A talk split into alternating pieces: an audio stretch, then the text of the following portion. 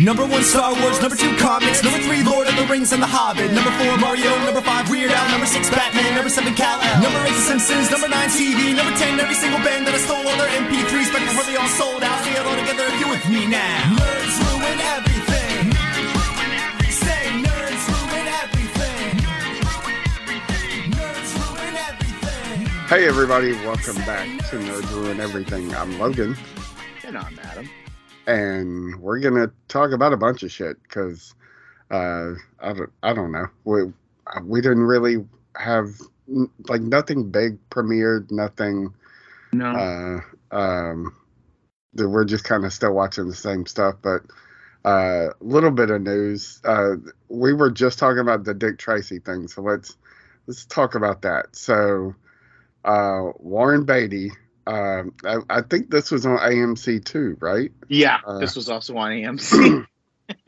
AMC is in the freaking bag for Warren Beatty. Like, that's all I've got to say. So he put up this this new special, I guess. That features him as Warren Beatty, him as Dick Tracy, and Leonard Maltin. Maltin, yep. And Ben Mankiewicz, who looks very, very, very uncomfortable with this all. but Leonard Maltin's having the time of his life. Like, I mean, like he did in the first one. That's so. The idea is that, like, it's Dick Tracy giving Warren Beatty crap about there not being another Dick Tracy, or something to that effect. Yes. Which is similar to a previous special from, I don't know, 15 years ago? Yeah. That he also produced. That also nobody saw. Produced and directed, and I'll be honest with you, it's wild. It's wild that people have forgot. Like, so can I just talk about, like, how we've pop culture has moved on from Warren Beatty? Like, so much so that people just, like, people in our era don't even remember who Warren Beatty was and how much of a big deal he was. Like, you know, he's one of the first actors turned directors that won an Academy Award. I mean, he's the one that started that fucking trend with Reds, which let me just give you a side conversation. When I was a kid, I hated that movie for no reason other than, like, it was a 3-hour movie that I thought was boring. Yeah. When I finally got to see the movie, holy shit, it's a really great movie. And it was at a moment where Warren Beatty was intelligent enough to know that there's only one man in the world that could steal a woman away from him, and it was Jack Nicholson. And it's a wild, like, Warren Beatty in general is just a very now problematic person. Like, you know, his career before has become very problematic with all this crazy shit. But like Dick Tracy, like, it's just, like, wild that this guy is continuing on trying to get a Dick Tracy movie made. I mean, that's the end of it, right? So I don't understand why there hasn't been one. Like, the first movie was, I mean, I guess you could consider successful. I mean, yeah, in this age of, like, billion-dollar superhero box office, no, it's not. But, like, it was, you know, a pretty successful movie, and a sequel just never materialized for whatever reason. But so the deal is that, like, he bought the rights from Tribune Media back in the 90s. And so he made the movie. He retained the rights. He says that he has the rights regardless. Tribune has always stated that, like, there's, like, most things, there's a time limit. Like, if something is not in production by X number of years, rights reverse back to Tribune Media. Well, so they went to court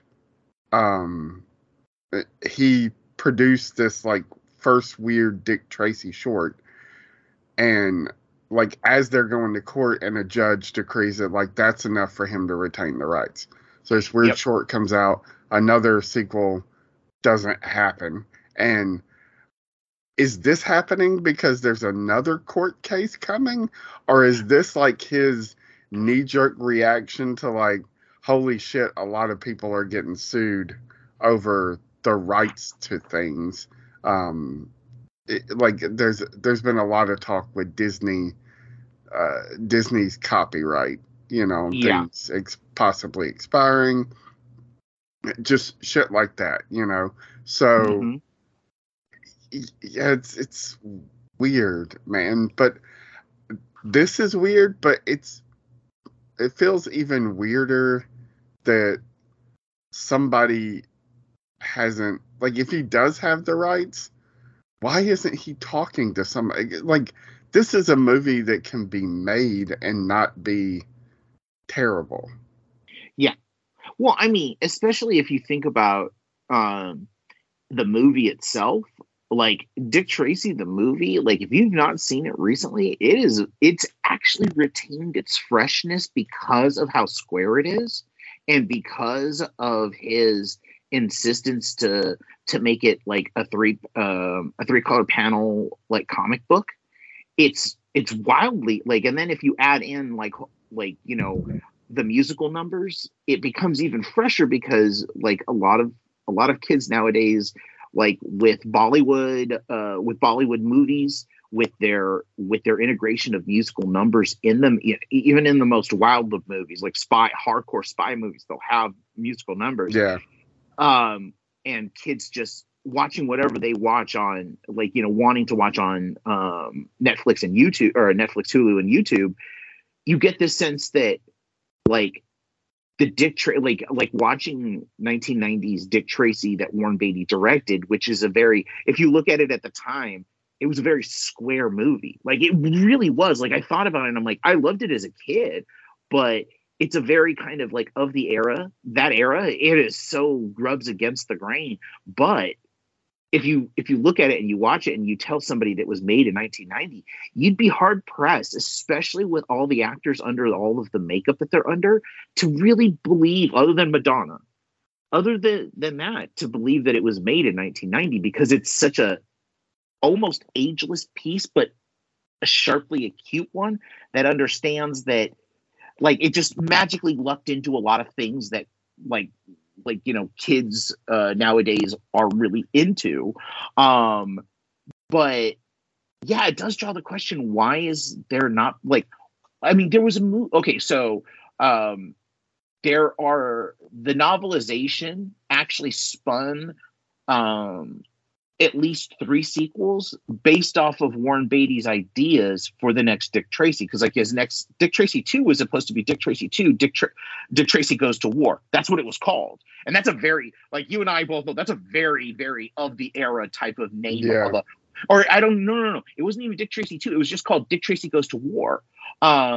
And Max Allen Collins, if you guys know who he is, which if you guys listen to us and you guys are comic book fans, you absolutely should know. He was the one who actually did the adaptation, the novelization, but he also did the sequel. And it was based off of an idea that Warren Beatty had.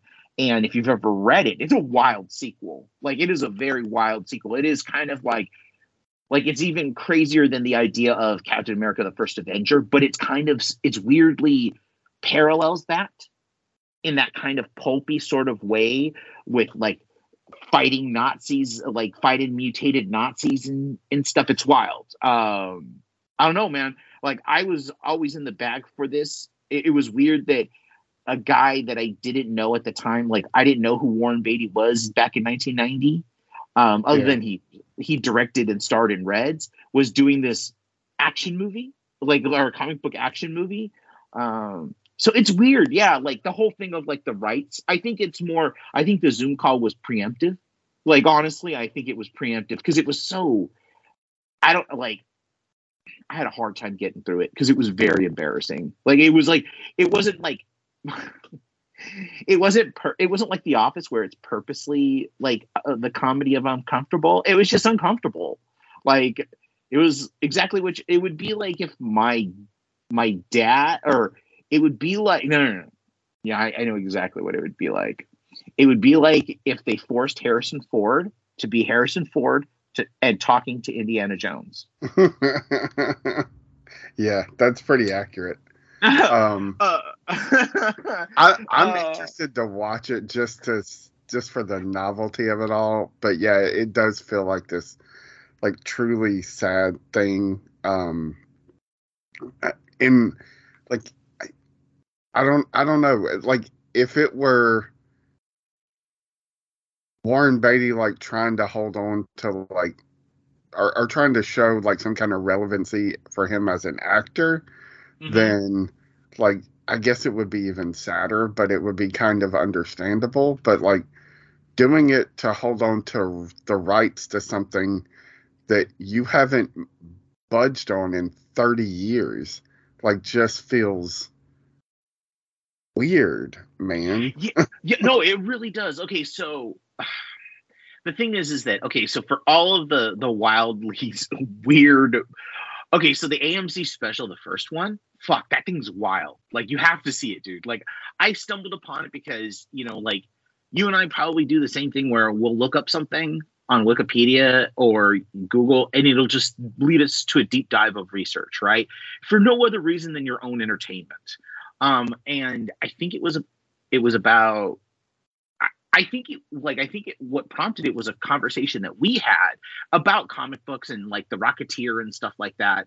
Because, you know, I'm a huge stan for the Rocketeer, but it ended up being that I found this special and I watched it and I could not believe that it was directed, starring and written by Warren Beatty. He produced it with his own money, on the Disney lot.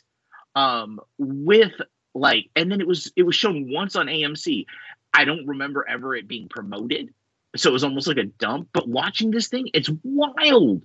This fucking thing is wild because he literally is playing Dick Tracy and like having a full-on conversation with Leonard Moulton, who's totally in the bag for this the first time. Like, he's totally in love with this idea. Like, Leonard Moulton's like, what? I get to talk to Dick Tracy? Oh, that's great. This is great. But it's just, it's really weird to watch it because you're like watching this and you're like, okay, so they're talking about Dick Tracy, almost like it's like a reintroduction to the character, for a new audience. But the new audience, because of the way that the special is designed, is literally like if they were in like 1945. Like, that's literally, so like this is made for no one, absolutely no one except for Warren Beatty. So it's like a weird kind of like insight into him and what he thinks of this character. And it's not wrong, but it is wildly like, it's like Dick Tracy, the movie. Like when you watch it and you think about what was happening in 1990, this is a very weird aberration. You know, other than the like the casting of like all the superstars, but most of them in heavy makeup. Yeah, it was a very old fashioned movie, right? I mean, so much so that like when they changed the stunt doubles, the stunt double was like a linebacker for the fucking for the Raiders. This dude looked like anytime there was an action scene, you knew that it wasn't fucking Warren Beatty. That's the kind of weirdness that like Dick Tracy is, but it's still, I mean, I'll be honest, like I love it because of that. But it's just, I don't know, this whole thing is just a wild ass thing. Like Warren Beatty's 86 years old. Like, and he doesn't look it, but he sounds it, if that sounds correct. Like, I don't know if you saw any of the like the clips of this thing. Yeah. And it's just like, wow, dude, I'm like, wow, like you're really like you're really old, dude. Like you're hitting 90 and I can see it. It's like you and Clint Eastwood both, which is odd because like, it's so funny because like Warren Beatty initially wanted Clint Eastwood to play Dick Tracy, in his first iteration of Dick Tracy when he just wanted to direct it. But yeah, I don't know, man. Like it's weird. Like I'm into, like, you know, we all know I'm into detective stories.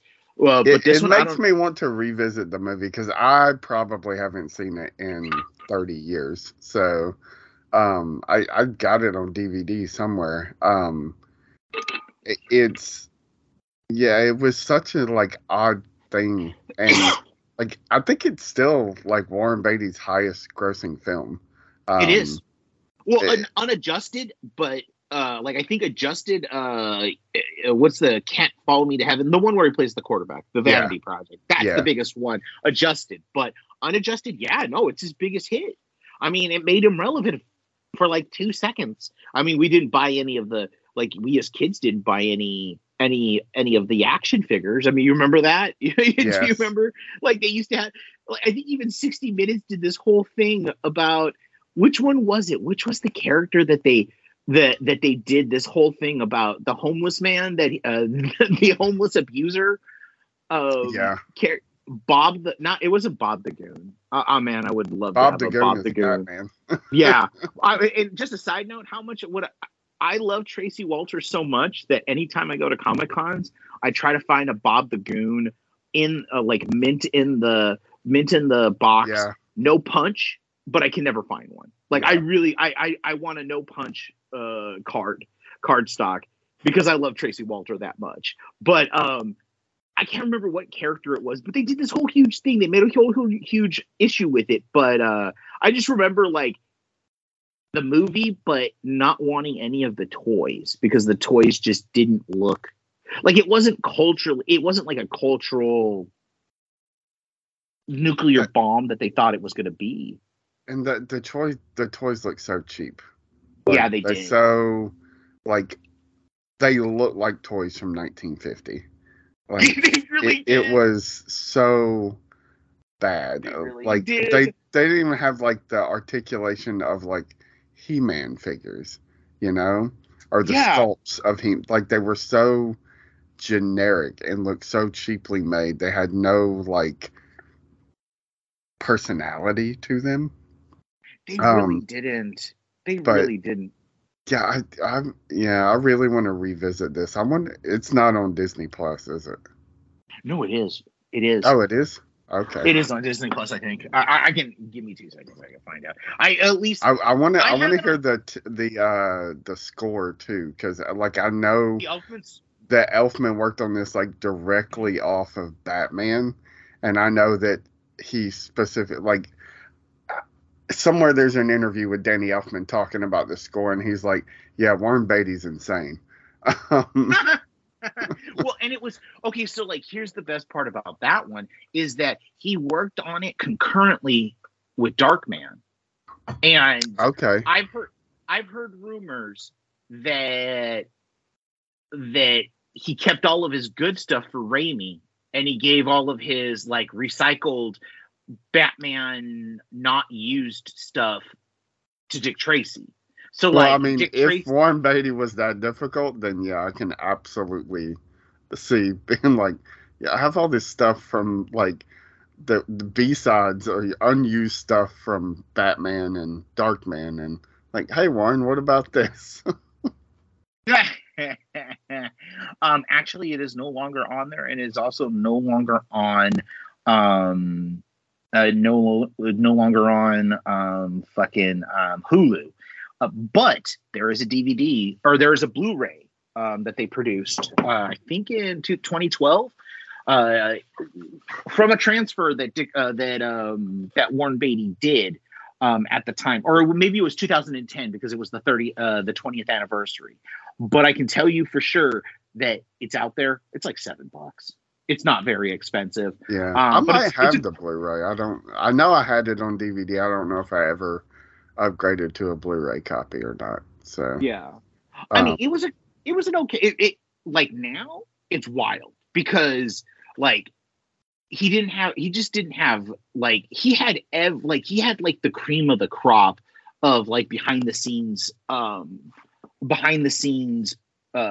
Creatives working on Dick Tracy at the time. I mean, not just Danny Elfman, but I mean, he got Vittorio Storaro, who's a famous fucking cinematographer from Italy. He does Bertolucci's films. He did he's won multiple Oscars, and he had him working on this because he loved the way that he worked in the primary colors. And it's wild to think that he had so much, in this movie, Al Pacino, there's like Stephen Sondheim songs. Songs. Yeah. Sung by fucking not only Madonna, but sung by Manny Patinkin. Like, Manny Patinkin is just cast as the piano dude who gets his fucking fingers broke, but he is there because he is supposed to be singing, like, Manny Patinkin, who led us the GOAT when it comes to like musicals. Like, he was like the guy for musicals and Stephen Sondheim musicals. I mean, that shit's crazy, right? Like William Forsythe, Glenn Headley, Charlie Kermosco, like when he was a little kid and he meant something. You want to talk about career? That kid has the greatest short career of any actor. Yep. Maybe in the history of Hollywood. Like, you worked with Warren Beatty and Madonna, and then he was in What About Bob, directed by Frank Oz, starring like Bill Murray and Richard Dreyfuss. Yeah, Richard Dreyfuss. Who can probably tell you the real life story of Dreyfus literally almost murdering Bill Murray because Bill Murray was a piece of shit on that show.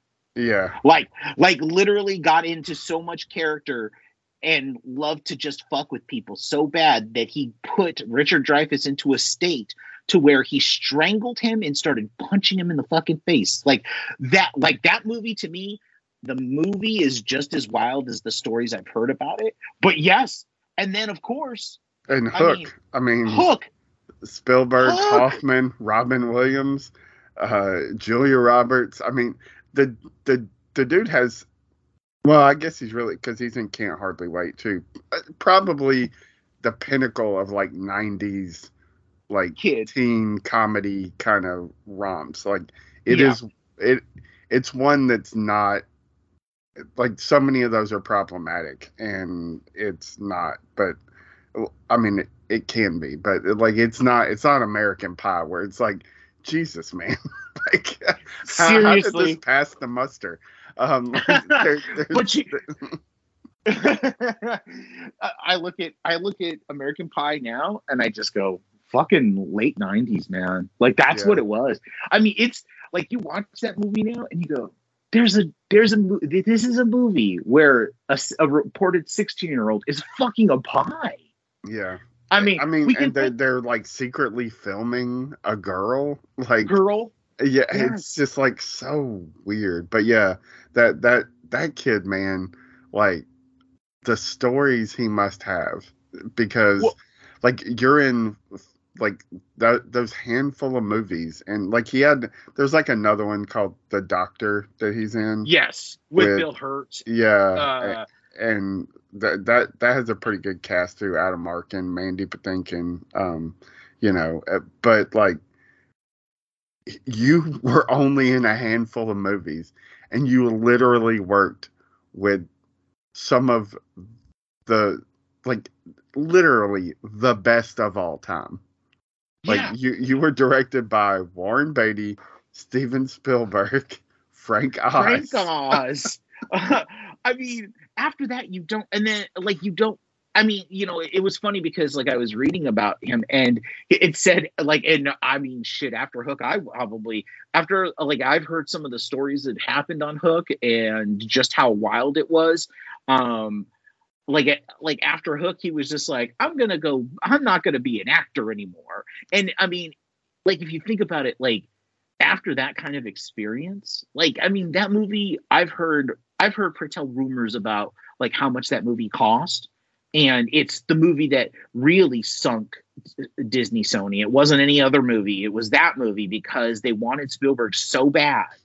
And they were catering to Spielberg's every need and every want. And those sets are fucking real. Like, it's before, it's right at the dawn of CGI. So there's some good CGI in there, but I mean, like that set, like that whole Captain Hook, like marina set was like completely one set on the Sony line. I mean, it's just wild. And, but this kid, like, you know, I mean, he's not a kid, he's my age. I mean, he's our age, but I mean, like, to have that kind of career, I mean, I guess you just kind of can't do it, right? Like, you just go, I'm out, peace. I'm directed by Spielberg in his Peter Pan movie. I can't do better than that as a kid. Like, everything else is just going to be spinning wheels. Yeah. And I do love Kent Hartley-Waite. Like, I really do. I own that on Blu-ray. That's one of my favorites. Actually, like, I saw it. I've seen it probably 30 times because I was a projectionist, and I projected that movie in the summer of 98. Any movie in the summer of 98, I probably saw 25 to 30 times. Something About Mary, which is something that we talked about recently. I saw that probably 100 times. Well, we talked about Bobby and Peter Farley. Yeah. I've seen that probably 100 times. You just saw that new movie. Yes, which I cannot talk about until next episode, because that's when the whatchamacallit lives. Yeah. But I can say, I mean, Logan knows my feelings, but what I can say is this. If you heard our last conversations about this and The Ringer, not the podcast network, though I do love them, but The Ringer, I think that fans of that will be pleasantly surprised, and fans that don't like that film will be surprised. And I'll leave it at that. I'm excited to see it. So hopefully I'll get a chance. Won't get a chance to see it next week. Next week will be. Oh no! March 10th. It comes out March 10th. I saw. Oh, okay. They're trying. I think that they're doing a bunch of screen. Like, when I get like, okay, so Insider Baseball guys. I mean, of course, I have my site, so like, I have PR companies that are like, you know, get to see advanced screenings so that I can write up reviews for it. They have so many advanced screenings. I think it's because they want to get the word out for this, and I'll say no more, no less. But I got. Yeah, that's not uncommon for like this far in advance for movies like that. Yes, because you want to build up a lot of like positive buzz and goodwill for like those kind of heartwarming comedies. So yes, and I think they're trying to. Time it with some of the Special Olympic events that are happening coming up, and then also because the Final Four, because it deals with basketball. Yeah. Which, if anybody follows me on social media, knows that I'm a huge basketball fan. Yeah, I've been seeing the tweets. So it's coming up around Final Four or March Madness. So that's the reason why they scheduled it at that time. I find it interesting because it is a very heavy basketball movie. It takes basketball seriously, which I love, but I'm curious to see, like, we'll talk a little bit more about it when I'm able to talk more about it in the technicalities of it. But I really, I will make a full push on this one, but yes. And Logan actually knows my feelings about this movie. So, well, I do think, like, just from like an outsider point of view, like, mm-hmm. when there are super early screenings happening, like, to me, that's always positive. Like, confidence, right? Yeah, because it's when a studio is just like, yeah, we're, especially for a comedy, but in anything in general, when the studio is just like, yeah, we're not screening this. That's just like, oh, shit, this is not good. Like, they do not want anybody to like leak that, like, hey, don't go fucking see this movie. So yeah, it always, when, I thought it came out before March, but that makes sense. But, yeah, when you texted me that you got to see it, I was like, "Oh, that's good." Like, yeah. You know, so I won't feel like I'm gonna waste my money going to see this. Which I don't. You know, I was listening to. Oh, it was Brett Goldstein's podcast, and they were talking about the Farrellys, and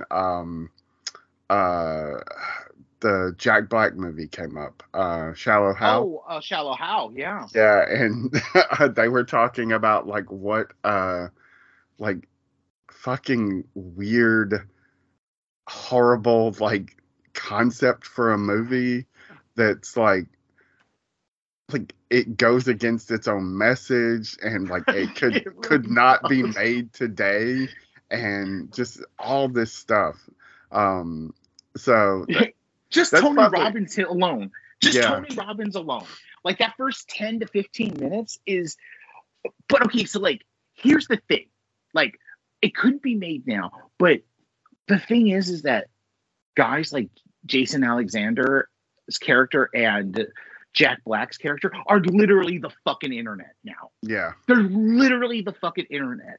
And it's like, but you make them the, that you make him the hero. Like, it's just, it's really weird and complicated when you think about some of the stuff that they do.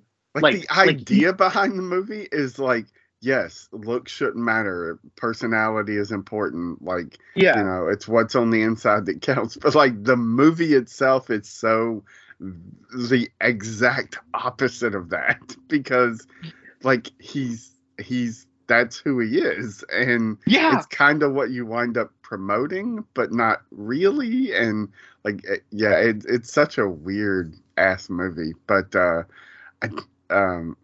one that I think that doesn't get mentioned enough probably is the one with Greg Kinnear and Matt Damon. Stuck on You. Yeah. As a guy who's a twin, not a conjoined twin, but as a twin, do they get like, because I mean, we've never talked about this, because I mean, you know, I had separate relationships with both you and Ryan, and I never like to talk about the twin stuff, because the twin stuff is always kind of like, you probably fucking hear it from everybody, and I don't really need to know, but at the same time, I'm curious, did they get the twin stuff right in, not the, like, again, not the conjoined twin stuff, but just, like, twins having, like, life together and stuff? Is that stuff that, even though it's hyper-realized and really weird, I mean, sometimes? Kind of, sort of. Okay. You know, it's such a weird... It's funny because a friend of mine was texting me earlier, and she was watching some show with her daughter, and she was like, it's weird how she approached it. She was like, you know how you have kind of a slight lisp? And I was like, yes, I'm aware of how I sound. And she was like, oh, okay, so I'm watching this show, and they're twins, and one of them has a lisp and the other one doesn't. And I don't understand why one would and one wouldn't. I was like, lisps are not genetic.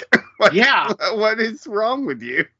Oh, my God. I was like, a lisp isn't something you get from genetics. It's something with your, like, the way your mouth forms. And she was like, yeah, exactly. But wouldn't it all form the same? I was like, no. Like, you're not the same person. No, you have the same genetic material, but you don't, like, fuck. I mean, you don't both grow a limp if one gets a limp. This is not Dead Ringers and shit. This is not a Cronenberg film. Yeah, it's funny because when we were in school, the one thing, especially the boys or the guys would always be like, "Oh, y'all are twins. Are you like the twins from G.I. Joe?" Like, that was like the one thing that, because I mean, G.I. Joe was such a huge part. If you were our age, it was such a thing. Oh, yeah. And the evil twins, the Tomax and Zaymot, but like, so if I hit you, are you gonna feel it? I'm like, that's not the way that works. Well, why don't we find out? And you fucking punch them and go, did he feel that? No, he fucking didn't. You fucking idiots. Yeah, go punch my brother. Don't punch me. You know what? That makes so much sense now. Why Ryan had the avatar he did on a lot of his social media for a time. That's like, that makes so much sense. I didn't tell you this. I made a post about it on Facebook, but I know you're not really active on Facebook. Yeah. I was right after Christmas. I had a family member in town whose car is, long story short, his car broke down. It had to be towed to a dealership in Montgomery to be fixed. And I took him to Montgomery to pick it up. And I dropped him off, and I kind of just bummed around Montgomery for a few hours looking for, like, nerdy shit. Like you do. In a city you never go to. First thing I do is, like, do they have a comic book store? Exactly. And I wound up hitting up a Target, and because I love going to Targets and Walmarts in other cities because, like, they'll always have something. They always seem more well-stocked than the city I live in. So. Oh, absolutely. Especially with the Funkos and everything. Like, you know, all the. Yeah. No. It's always the same shit at mine. Like, because nobody buys anything. So, you know, nothing ever gets restocked. So I'm like, yeah, this shit's been here for like 6 months. So I go in Target and I'm walking up and down the aisles. And I don't know if you've seen, like, so everybody's releasing, like, the Star Wars Black figures. Yes. Hasbro has their own line for, like, everything now. Like, there are these, like, Masterwork He-Man series that look incredible. And they started putting out, it's called G.I. Joe Classified Series. Oh, okay. So it's like the Black label, or it's like the Black series for, okay. So, and they have a handful out, and I've seen, like, the Baroness. I've seen Destro looks fucking amazing. Oh shit! Yeah, he does. The Snake Eyes Deluxe looks fucking. I have not seen him. Holy shit! It comes with a little stand and everything, like a little Bushido. I'm the way of the ninja. Yep. Oh my goodness! They look incredible. Yeah. But I've only seen a couple at my local Target. Walmart doesn't have them at all. So I'm in this Target, and I'm walking up and down the aisles, and they have a whole bunch of them. But sitting there on the shelf, literally next to each other, are Tomax and Seima. Oh my God! I'm seeing them now. I'm looking at, like, I have like a checklist thing that has actionfigure411.com has this like list. And I'm seeing them. Oh my goodness, dude! Like, this is great. These are great. I was like, well, I kind of have to get these now. So, yeah, seriously. So yeah, I bought both of them. It was like my Christmas present to myself. So. Oh, that is amazing. Yeah, they look really, really cool. They really do. If you're into G.I. Joe, like, it is, it's a pretty great. It is literally the Star Wars Black series for the G.I. Joe figures. The one thing I'll say, and maybe it's because they're doing sculpts based off animated things and not live action people, the female sculpts for these figures are better than anything that they produce for the Star Wars figures. Oh, I don't know what it is about, like, Leia they can usually get mostly right, but like it seems like every other female character they do a sculpt for, like, I don't know, I just want to be like, have you ever seen a woman's face, man? Like, no woman looks like that.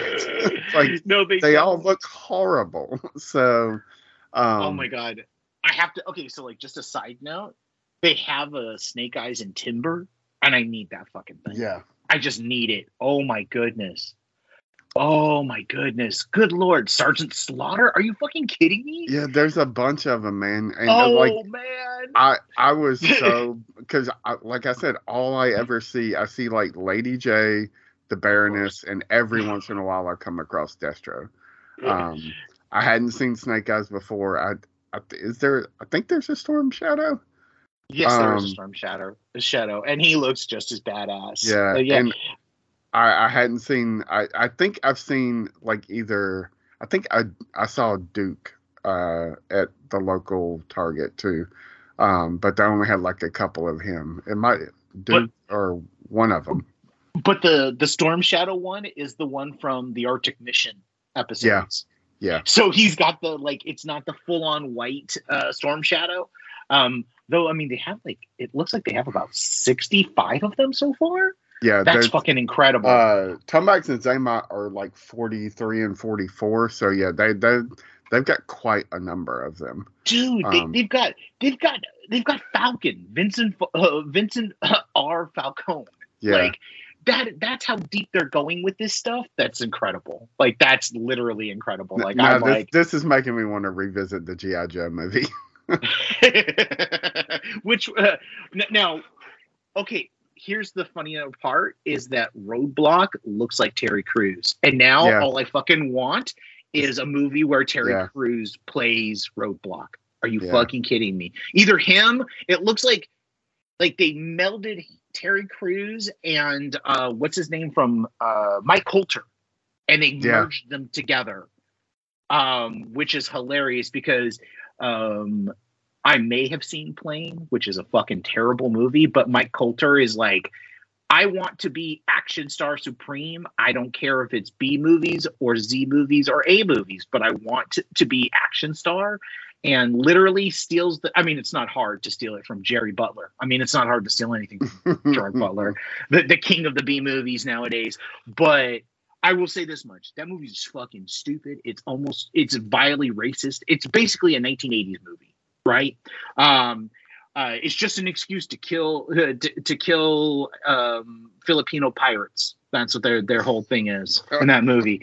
But I will say this. Mike Coulter, this dude is just like man meat waiting for an action film that he can star in where he can beat the shit out of people. Like, that's literally, like, that's the thing I took away from it. It was like, wow, Gerard Butler, wow. You, like, I can tell the level of drunk you are, hungover you are.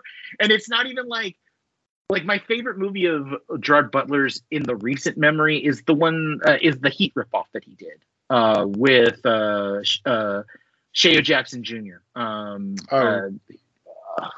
what is it called? I can't even think of it now. Yeah, it's the Heat remake. I mean, basically, it's the Heat remake, but with a twist at the end. What is it called? Let's see here. I'm just gonna look up Gerard Butler movies, and I guarantee you, it's gonna be at the top. No, oddly, it's A Den of Thieves. That's my favorite. But part of the reason why it's my favorite is because they literally let Gerard Butler be hungover Gerard Butler that we know that he is in real life. And it just kind of like you can tell that they filmed it in order because of the amount of crustiness that Gerard Butler is in that movie. But yeah, so yeah, Mike Coulter. Go see, watch Plane with Mike Coulter, not Gerard Butler, and be astonished at how racist it got. Like, but it's wild, right? Like Gerard Butler's career. Like, I know that we've gone like on a weird side tangent, but he's a dude that, okay, so would you rather have another movie of G.I. Joe, or would you rather have an, very specifically, not a fucking Netflix series, not a Hulu series, but an Amazon Prime series of G.I. Joe starring somebody like a Gerard Butler and all these B-level actors? But done by Amazon, done by, like, say, let's give it to Goldberg and Rogan and their production company to spit something out. Yeah, I think I would enjoy that. You know, like 10-episode seasons. But like I would dig on a new movie too. Like, it's weird we're talking about Dick Tracy, but like G.I. Joe is another one. Like, it's weird that's not a franchise, right? Like, it's weird that they fucked that up. Like, how do you fuck that up, man? Like, it has all of the, like, it's there. It's just there. Like, you have hundreds, like 100 characters. Like, you don't have to get them all in, but like, you just, but you fucked it up. Like, I don't get it, man. Like, I just do not get it. You know. It's like, okay, so like if I was the showrunner for G.I. Joe, you know what the first thing I would do is I wouldn't even have G.I. Joe in the first episode. You know what I would do? I would tell the true fucking origin story of Cobra Commander. Like the show origin where he's like a used car salesman. Yes. And, yeah. It's like It basically just starts a cult that becomes a terrorist organization. Yes. I would so have that. That would be my first thing. And I would, here's the thing, is that I would wait until Anthony Starr is finished with The Boys, because I'd want Anthony Starr as Cobra Commander. Yeah. I feel like he, like, if you just do it the first step, like you just do that first episode as a pilot, like a 120-minute or a 2-hour pilot, and you let me chart Cobra Commander to the point to where he becomes Cobra Commander, and you let Anthony Starr put on the hood, but it's reverse of Mandalorian, where he doesn't, like, you know, we see him before, but then he never takes it off. Man, yeah. I would be like, he's the kind of guy that I would feel like would start as a used car salesman and somehow end up as, like, you know, Proud Boys. Which, yeah. I mean, essentially, like, you know, that's what the Cobra... Which is so weird when you get into the movie and they retcon it in such a weird way where it's like Cobra La and... Yeah. It's so fucking bizarre, man. It really is. Well, like that whole... Okay, so, like, the three movies, right? You have G.I. Joe, Rise of Cobra, which is such a Stephen Summers movie. Like, it's goofy, it's weird. He does a whole bunch of stupid shit that he should have never have done. I wonder how much of it was just pressure from, like, the studio, you know? Yeah. Where it's just like, no, this absolutely. Is not what I... Because you watch The Mummy and you're like, yeah, this guy should make a G.I. Joe movie. And then you watch Rise of Cobra and you're like, what the fuck happened? Exactly. I mean, he has the right people at the time, right? But here's the thing. I feel like his Duke and Cobra Commander should have been switched. I know that sounds weird, but there's something about Joseph Gordon-Levitt I feel like that's more relatable as Duke. And Charming Potato, Channing Tatum, feels like I said, like, I don't know, like, there's something about, like, he almost could be Destro, to be perfectly honest. Yeah. Like, you know, # Charming Potato, I'm going to wait, like... Just a little side combo. I'm actually, like, in the household of Kautzer. You know that I'm the one that's actually excited about seeing Magic Mike, and not my wife. My wife doesn't like Charming Potato at all. I mean, he is who he is to her. But I mean, I like the first two Magic Mike movies. They're more guy movies than you would ever fucking think. But this one is kind of, I don't know. It's kind of awesome. Like, I don't know, sexy time with Selma Hayek getting her flowers, which, thank God they recasted that movie. I'm just going to say, I'm not going to say who got casted, but all you have to do is look up Google and who was originally cast and who got kicked off. And I mean, Selma Hayek, Charming Potato doing his dance thing. I mean, you kind of can't go wrong, right? That's the movies he should be doing, not G.I. Joe, Rise of Cobra. Yeah. But okay, so like, but then we go to G.I. Joe Retaliation, and what do? They make it a rock movie. What the fuck, dude? Like, yeah. Like, I don't know. Like, when I was okay, I am all for Bruce Willis is kind of fun in that movie. Oh my God, dude, Joe Coulter. Yeah, and honestly, Walton Goggins is fucking fantastic as Firefly in that movie. Like, he is having so much fun. Like, he was my favorite part of that. I do think that the second one is a better movie than the first one. Not that it's a good movie, but I do think it's a better movie. Well, it's shorter by about 20, I think about by 10 or 15 minutes. It's like, it's sub two. It's like, even, I think it's like an hour and 40 minutes, which I always love. But what I also love is that the cast is actually, you're right. Like, the cast is almost better in the sequel than it is in the first movie. Like, they understood that Lee Byung-hun was like a star that they really should let do whatever he's gonna do. I like DJ Katrana. I liked him more in From Dusk Till Dawn, the TV series, but his Flint is okay. But RZA, I mean, like anytime you've got RZA in the movie, in a movie, in a kung fu movie, or he's directing a kung fu movie, I'm all there for. It's kind of, it is fun. Like it's a lot of fun. I mean, don't tell my wife, but Adrienne Peccarelli, she's like, it's even now still. Like she may not be Wonder Woman, but man. Lady J definitely wasn't Wonder Woman. That was terrible.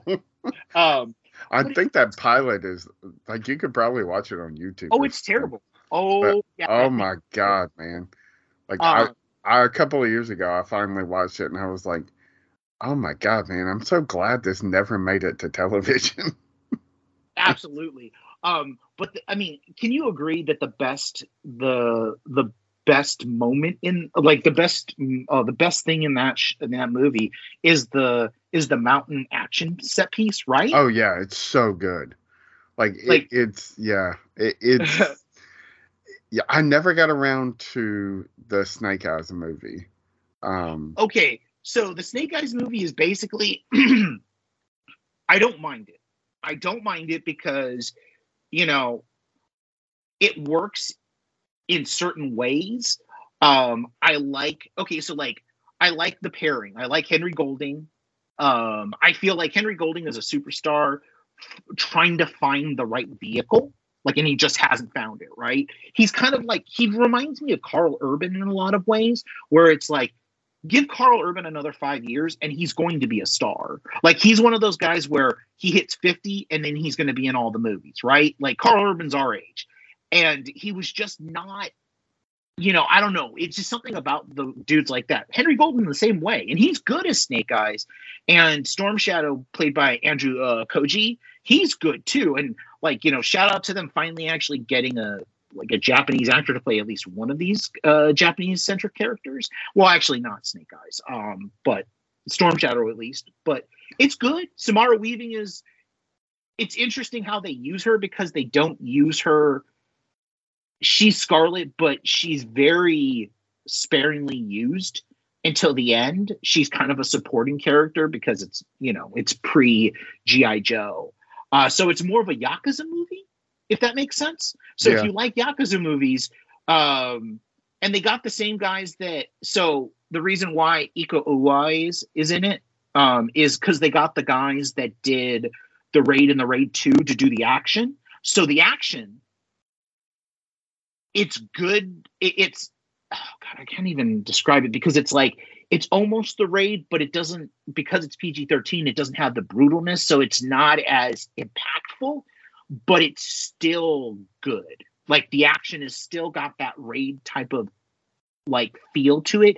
It just doesn't have when bones break or backs get split in two in the Raid or blood happens. It just doesn't happen in that movie.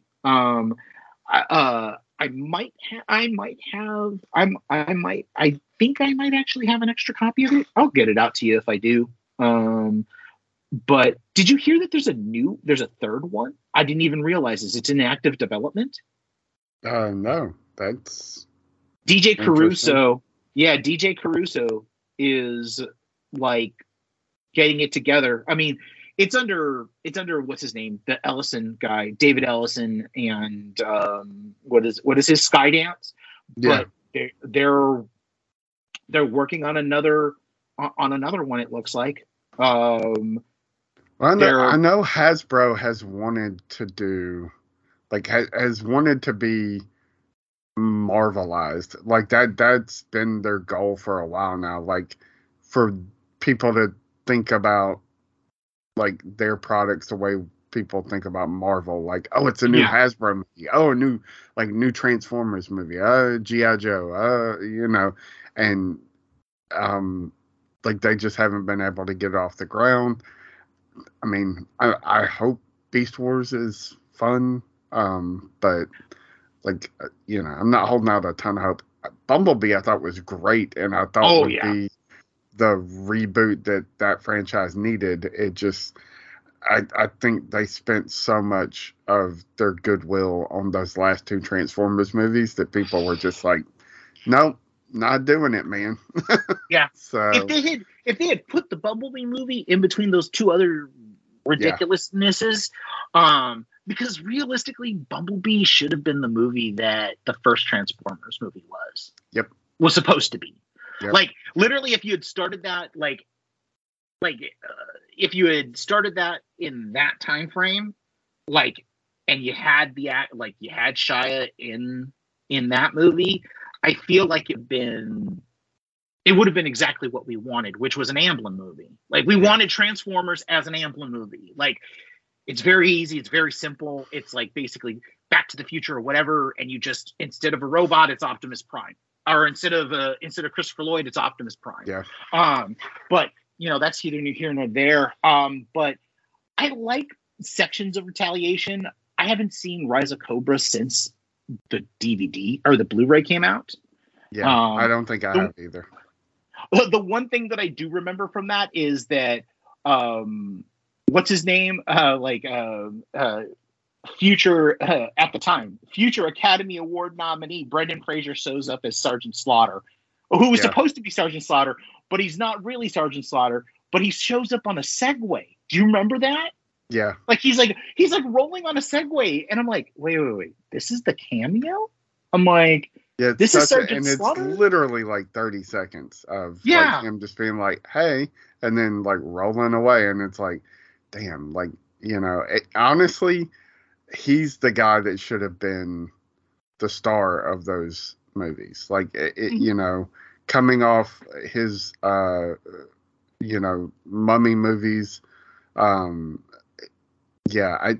But I also know that like he was like he was having a tough time at that point. So maybe you know, and you know, studios being studios, they always want to go with the young hot whatever. So, and Channing Tatum was it at the, well, I mean, he's still kind of it, but like he's not he is. He's still hot. He's not that young anymore. But why is it that? Like, we've gotten to the age now where, like, the dudes that were, like, the Young Turks during our era have turned into, like the dudes that we watched in their 30s and 40s now, right? It's kind of weird. Yeah. Though some of them are accepting daddy zaddy status, and other ones continue to date 19-year-olds and get made fun of, which is very odd, right? Warren Beatty Jr. here. We're not going to, I don't think that we've ever talked about this dude. Like, we've never talked about DiCaprio on our podcast. Like, it's funny. No. Like, we've actually actively not talked about him. There was a time where I was like, oh man, like I was kind of in his camp. Like, there was the young Leo where I was just like, fuck that kid. Exactly. And then there was like the 30-year-old Leo where I was like, man, he's so good. And like, I don't know, I guess 40-year-old Leo, I'm just like, yeah, he's still a good actor, man, but like, I don't think I can watch his stuff anymore. Well, it's, for me, like, it's that he's trying to stay the same. Like, you know, the same person, like the same, like he's literally become the, like, you know how like the whole thing in The Aviator is that Howard Hughes is basically the same person he was as a child as he was as an adult, right? Literally, that's fucking what, like, people used to make fun of Leo in that role, and like before internet became meme-centric, like, there was always that whole thing of like, you know, it's going to be funny when Leo hits 60 and he's going to be the same person he was at 19 as he is at 60. And the thing is that he's 49 right now, and literally he's the same dude. And that's scary. Like, that's scary that the internet has been so accurate. Like, my favorite thing recently has been the whole thing of like the comparisons, like Pedro and Bella being compared, even though they're like basically adopted father and daughter, and they have that relationship, but they're the same age as Leo and his new whatever you want to call her. Yeah. Sad. It's very let's go on to other stuff before the Leo hive gets to us. You're talking about a possible new G.I. Joe film coming. Yeah. In sequel era realm talk, Disney dropped a bunch of like, hey, we're making sequels to these movies, like, so, which the Frozen one, that wasn't a surprise. No. I would have assumed we were going to get a Frozen 3 anyway. The first two were fucking massive successes. Exactly. Not just box office, but just culturally. Yeah. They were huge successes. But how do you feel about a Toy Story 5?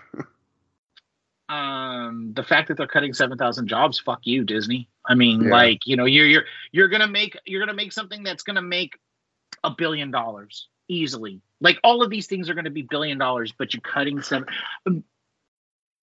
That shouldn't incur into my thoughts about this, but at the same time, it kind of does. But here's the thing: Toy Story, Toy Story 3 is the apex of Toy Story.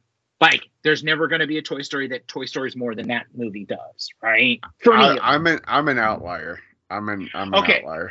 Okay, so you love Toy Story 4. I think it's a fucking perfect film. Like, I haven't rewatched it, but when I saw it in the theater, I was like, "This is a perfect film." Okay. So. Okay. I'm not okay. So if Toy Story is 100%, Toy Story 3 is 100%, right? Like, perfection for me. Toy Story 4 was 88%, and that bothered me a great deal because you ended so on top for me. And my concern is you're playing okay.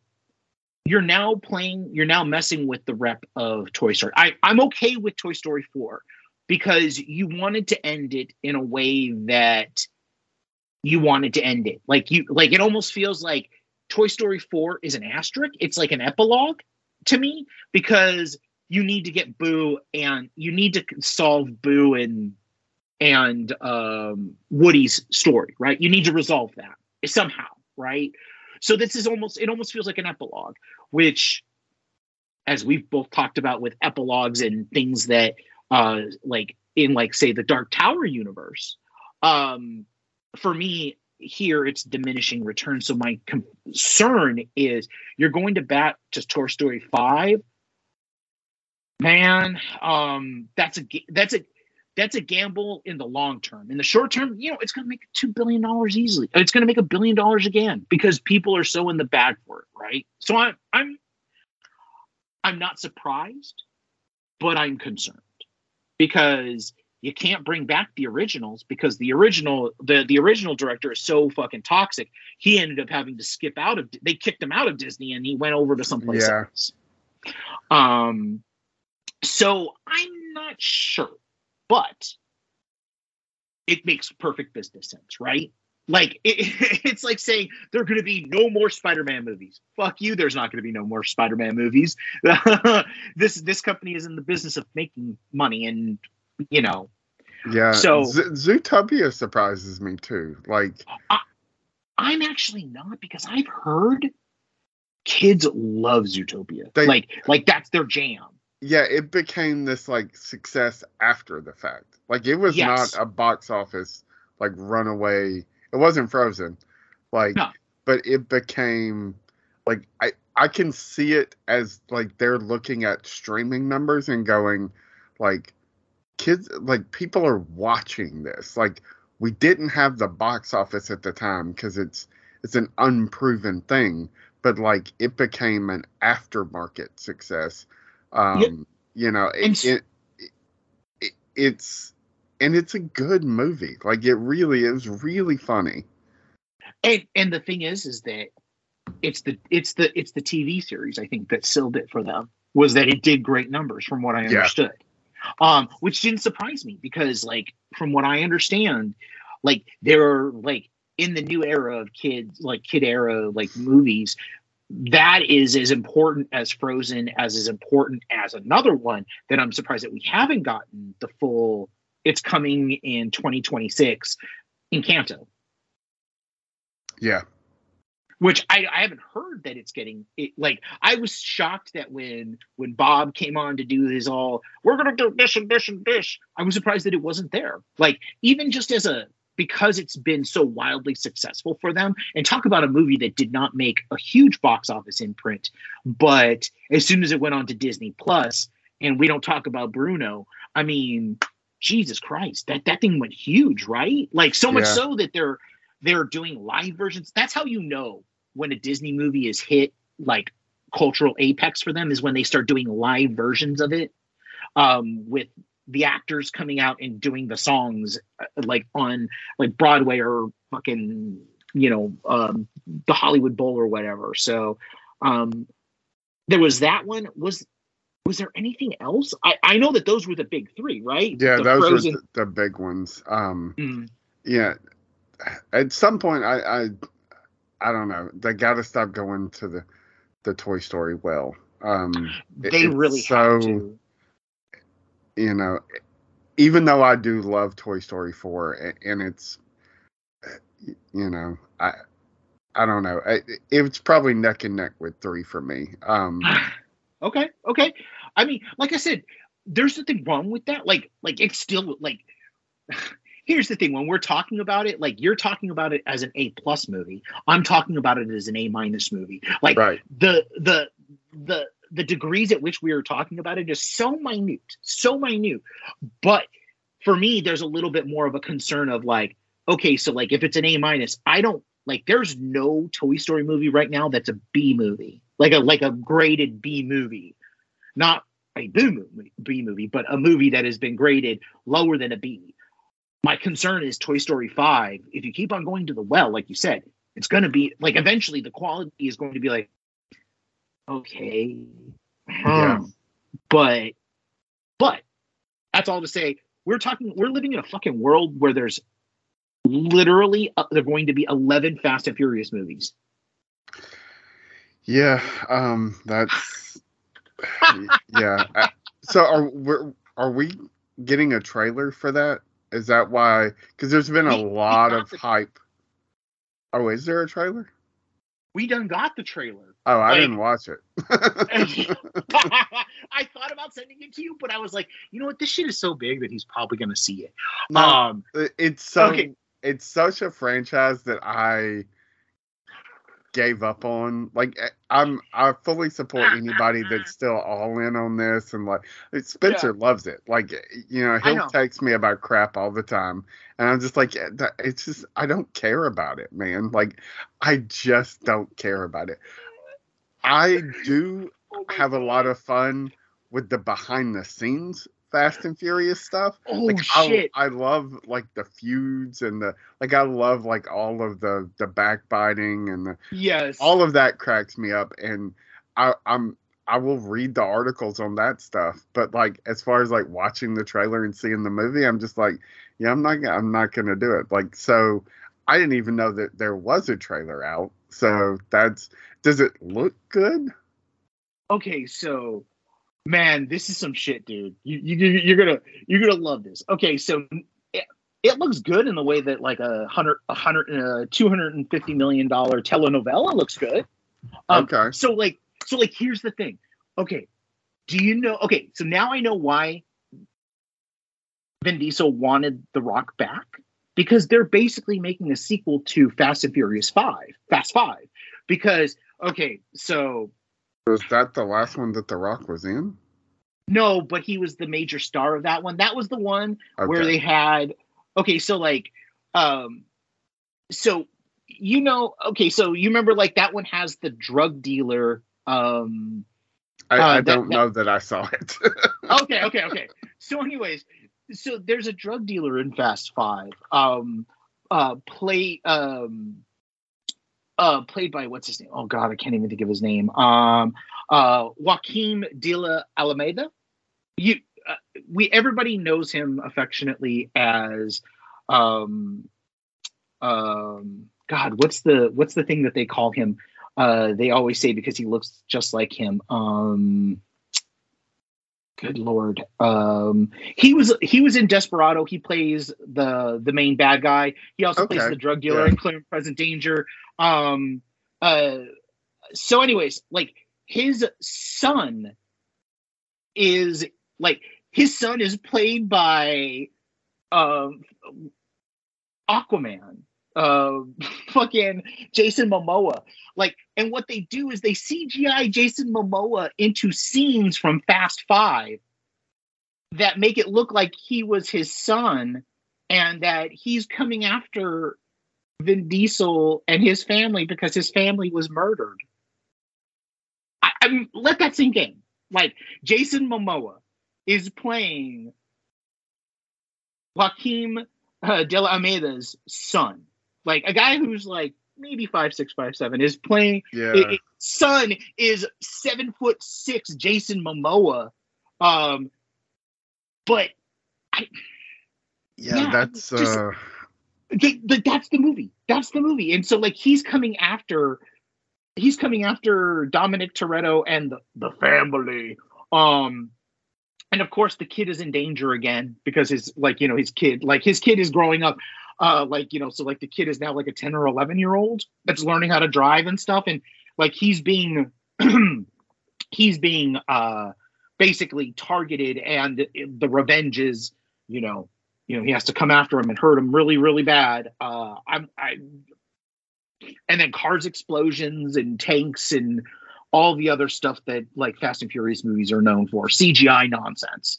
Though, I mean, I can only imagine for Fast and Furious fans that are like literally in the bag for this, the way that Marvel fans are in the bag for Marvel, this has got to be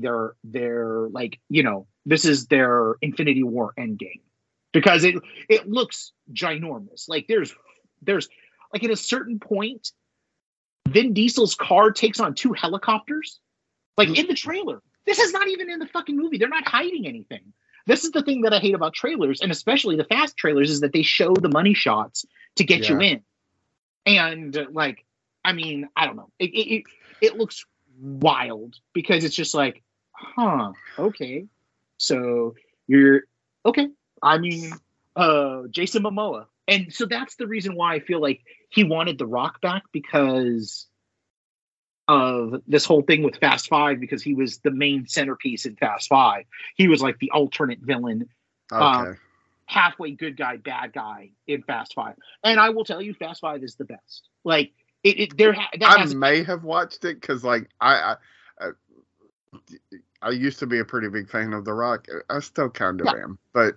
So, like, there was a time when, like, if The Rock was in it, I was watching it. So, I may have seen Fast Five, but, like, at some point, all of them just blurred together. And then eventually I stopped caring. And, like, I was like, you know what? These movies are not for me. I don't know why I keep going to watch them. And the better part is that supposedly at the, like, I've heard a rumor, and... I'm okay with ruining this, because like the Fast marketing department ruins everything in those things. Yeah, they do. I've heard that Gal Gadot's character is coming back. Okay. Like, not in a flashback, but like literally the hook for Fast 10 Part 1 going into Fast 10 Part 2 is that Gal Gadot is going to show up and like, hello! Like, you know what would get me back into this franchise? What? If they went the route that they threatened to go with... In space? I might go see that. But, like, no, just, like, these weird crossover movies. Yes. If it was, like... So, if Beast Wars fails, and then they're just like, what if we make Transformers Fast and Furious? Like, what if that's the next movie? And it's just the family, but with Transformers. Like, yes. Then I would fucking go watch that movie. Okay. So, like, this is the story. I can already see it. By Optimus Prime. I am in. Here's the thing: is that Optimus Prime gives the family the ability to turn into Transformers, so they are no longer just on a part of their car. So they are the car. Cars. Okay. They turn into the cars. This way, the family can play. They can play everything now. They can be 85 and still be in the Fast and Furious Transformers world. Because think about it, like, Vin is like close to 60 now. Like, that's crazy to me. like that he's like, yeah. I think he's in his mid-50s. He's like 55 or 56, right? So there's going to be a point where he doesn't like. He wants to make more Fast movies. You can just tell. Like, he doesn't care. He's probably got another 10 movies set up for his son. Like, you know, the son of the movie, yes. right? Because it's all about family. But if you give him the if you make him into the Charger, the Dodge Charger that he's always rolling around in, I don't know, like, the amount of destruction he does, like, every single time he keeps on destroying these Dodge Chargers, I'm very certain that he's depleted all of the classic Chargers in the world. In the Fast world, unless the Fast world is like the Transformers world where cars are everything. But like, then here's the thing. Here's the even better part is that they can have the Brian and Dominic reunion that they've always wanted. Like, they want to do it, and you can't do it yet with the deep fake technology yet, but you can do it with the voicing stuff. You can do the deep fake voicing stuff, and then he's a CGI car, and you can bring Brian back, and then nobody dies, because that's all that that's all the family cares about is, like, yeah, if they die, just bring them back, but bring them back as like with amnesia or something. I mean, you know, it doesn't matter that Han died in Tokyo Drift. He's back, you know, yeah. And which, okay, like, I will say this much: I do love the fact that his name is Han O Solo. Yeah. Like Han Seoul, Solel, like Seoul, Korea, and then dash O. So Han Solo. Like, that's some like next level, like I'm gonna troll the Star Wars universe, because, you know, we're gonna be just as big.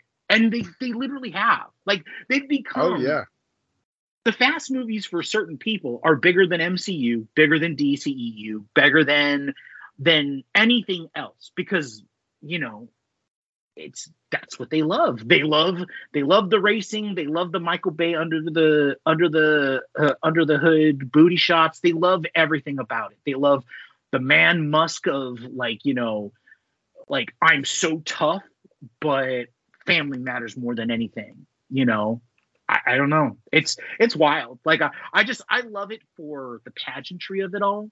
Like you said, like, the behind the scenes stuff is hilarious, because anytime Vin Diesel goes on to social media, I'm like, who is this dude? Like, what alien race did he come from? Because, like, he treats like his messages to social media like he was the king of, like, you know, the king of a universe. Like yeah. Literally.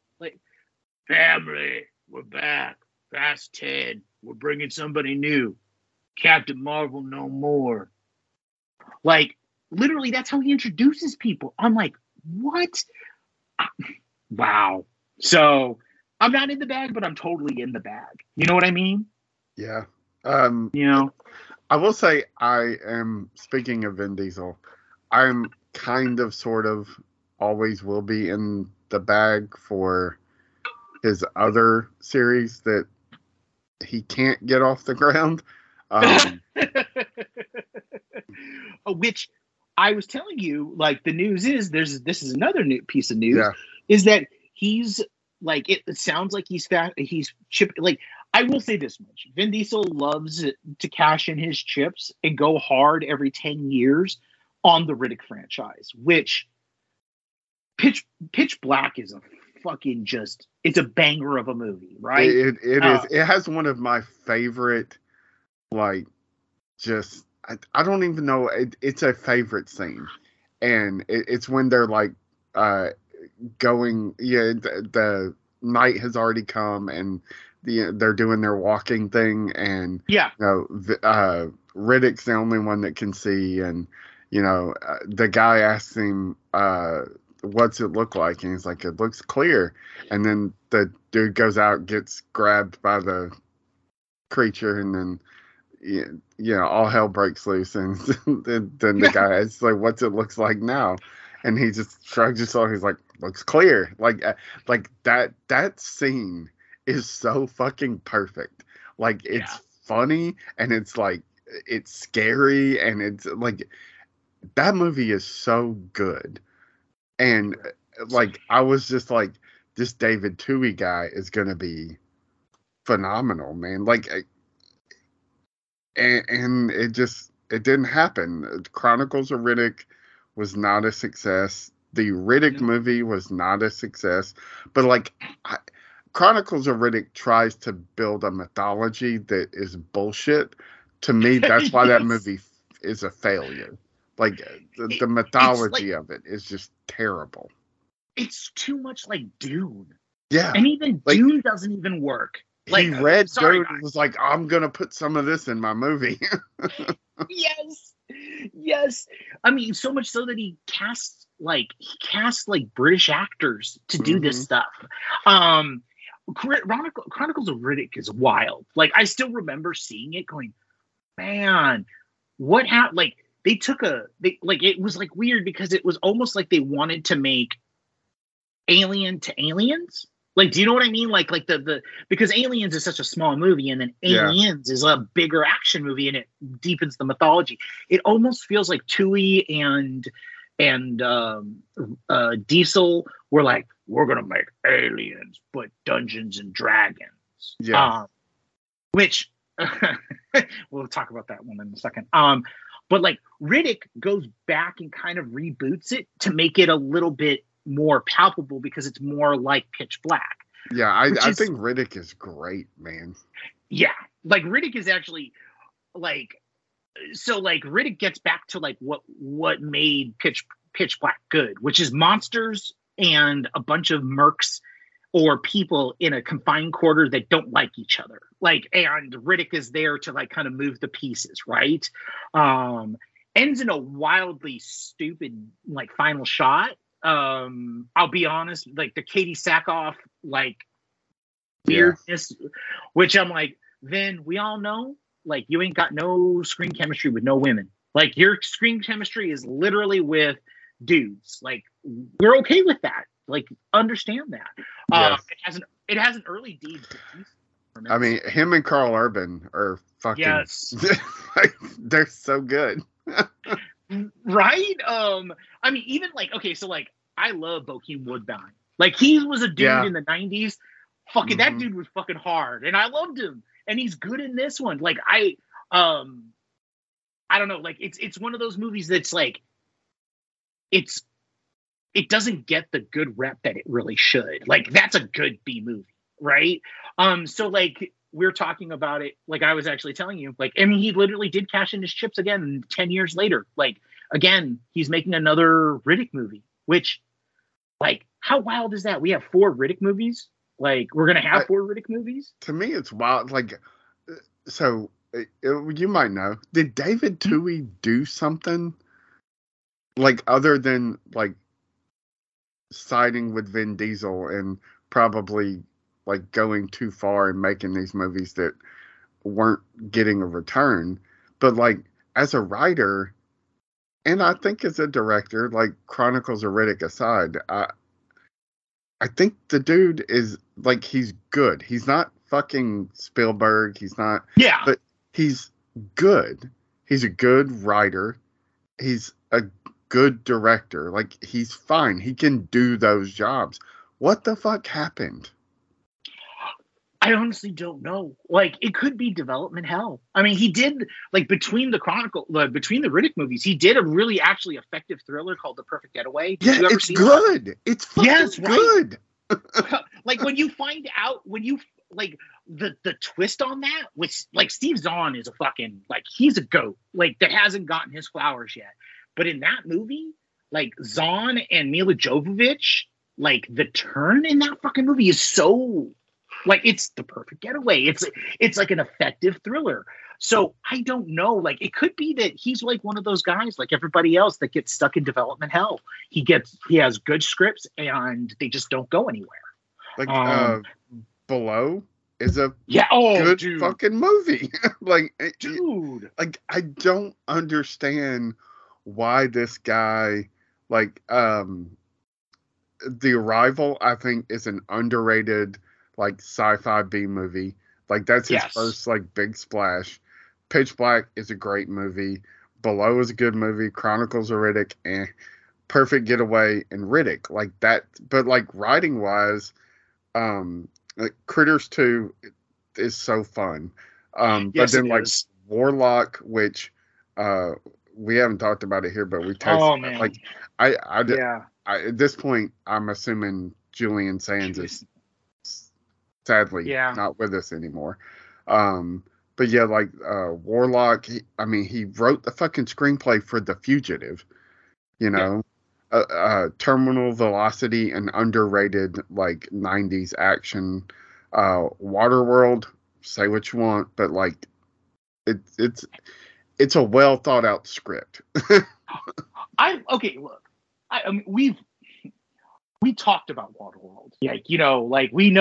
I love Waterworld. Like, I love it as much as Ryan does. Like, I'm a post-apocalyptic junkie. You know that. So I'm not going to say anything bad about Waterworld because, it's kind of brilliant. Yeah. What's the line? Maybe he doesn't go by Steve. Maybe it's Steven. Stay lad. Unhinged. Just like, you know. Rest in peace, Dennis Hopper, for brilliant performances like that one. G.I. Jane. And The Imposter, another underrated like sci-fi. Yeah. Like, just a good movie, and I don't know. I always wonder, like, is it just because he hitched his wagon to Vin Diesel, and because like I haven't read any like scandalous things, so the dude just, if nothing else, he should have been getting work as a screenwriter, but it's just not there. Like after Riddick, there's just nothing. It could very well be something like he's doing doctor work, and we don't see doctor work. Like on IMDb stuff. Like that's true. Like like script doctor work. Yeah. Yeah. Because I have to believe that as a guy who is that kind of clear-headed, I'm interested. Like I'm definitely interested in what happened. But I feel like there were probably projects that he tried to mount that just didn't work. They were too big budget. He couldn't get somebody attached. It happens all the time. He always deals with big concepts. Like, like if you look at his movies, they always have like these really great high concepts that like Pitch Black, like The Arrival. The Arrival is smart. As much as people say, like, oh, it stars Charlie fucking Sheen unhinged. But there's a reason why Sheen is unhinged in that movie. And like, there's smart decisions, like getting Ron Silver, like may he rest in peace. I loved Ron Silver. Yeah. Getting Ron Silver to play the bad guy, to play the alien, to get Charlie Sheen to play that unhinged kind of thing. Like, it's a smart, like alien invasion film that costs $2, there are things like that, like The Imposter. Like, I know it's based off of a Philip K. Dick short story, but again, smart. Below, something that he worked on with Aronofsky. Aronofsky was supposed to direct it, and then he decided not to, and he took it over. But that's a smart, like, World War II movie, but also a haunted house movie set in a submarine. How the fuck do you do that, right? Yeah. Like, that's smart concepts. But as somebody told me once, you can't be too smart in Hollywood. You have to be just smart enough. And sometimes people that are too smart, are too clever for their own good, it doesn't work. So I'm all for another Riddick. Like, I don't care what he does if they get $150 million to do a big budget, like, another, like, just stupid Chronicles of Riddick, or it stays in, which it should, in the Riddick kind of universe of small scale but big ideas, right? Yeah. It's supposedly about them going to Furia or whatever his like, because he's like a Furian or something. I can't remember the exact. And they're supposed to go back to his planet, which may be kind of perfect because wasn't it erased, or didn't they die? Weren't they like killed? Yeah, something like I'd have to go back and rewatch the Chronicles of Riddick because like, it builds up so much like weird mythology around him. Like, Which yes. That was the problem. They tried to make him this like character of like Destiny, when it's really only interesting when he's this person that just happens to be there, you know? Well, like, and then also Chronicles of Riddick tries to make him Conan. Yeah. Like there's like very massive shots. I mean, but it also was like Vin Diesel was very, from what I understood, very. Like during the time when Milius and Schwarzenegger were really talking about King Conan, and the script that the Wachowskis wrote had Khan, K-O-N, Conan's son. And one of the big things was that Diesel wanted that role as much as The Rock wanted that role. I almost wonder if that's that was the origin of their rivalry, that both of them wanted to basically be Arnold Schwarzenegger's son, and neither one of them got it because, you know, King Conan was never made. But like, it's very Conan centric, right? But set in space. So it doesn't, I don't know, but it doesn't do the heavy lifting that Milius does in Conan the Barbarian to make it like truly worthy of something. Right. Yeah. It just like, I don't know. Like it's a wild ass thing that has Dame Judi Dench in it as a sprite or something. It's quite crazy. Yeah. So. I hope it's good. I hope it's successful. Not so that we get more Riddick movies, but just like I would like to see like David Toohey make a massive fucking comeback. Because like I think he made good stuff, you know, and it just so there was something else. Oh, I was going to ask you the Flash poster. Uh-huh. Excited? Not excited? Past the point of giving a shit? At this point, it's been okay. So like I was thinking about this, right? It's been 4 fucking years that this movie's been in production. 4 fucking years. Since 2019. I just want to see Michael Keaton. Like, that's all I care about now at this point. I just want to see Michael motherfucking Keaton come back, because he's my Batman. Other than Kevin Conroy, like, and Adam West, he's like, the way that people get excited about like things in the Marvel Cinematic Universe, like, I'm okay with. Like, I'm like, oh, yeah. But I will tell you, Michael Keaton as Batman coming back, and I've not, like, 4 years and only seeing behind-the-scenes stills and not actually seeing him come back. Yeah. I mean, hell, he was in another Spider-Man movie before, in between this. He's made 2 Spider-Man, like, one adjacent Spider-Man movie. I don't know, man. Like, what about you? How do you feel? I really want to see this thing. Like, Okay. I feel like at this point I shouldn't, but like, there's just for the 4 years of development, the insistence on not canceling it. You know, the James Gunn saying this is the thing that's going to like reset the DCU. There's a rumor like that they went back and filmed a new ending with and added some characters to it. Like I don't know. Like I'm not excited, but I'm so fucking curious. Like I'm not dreading it the way I was probably 6 months ago, where it's like, oh God, like this is just now it's going to be like more of DC doing dumb DC shit. Now I'm just like, okay, well maybe there is something there, but I also know that they can't, there's no way Ezra Miller continues to be the Flash. Like, that can't absolutely happen. No, it can't. It literally cannot. So the Flash, it's weird because it's like there are like, okay, so like I have nothing but faith in Andy Muschietti, especially because he navigated it in It Part Two so wonderfully well, and taking certain things out, adding certain things in. Now, mind you, he had didn't have the task that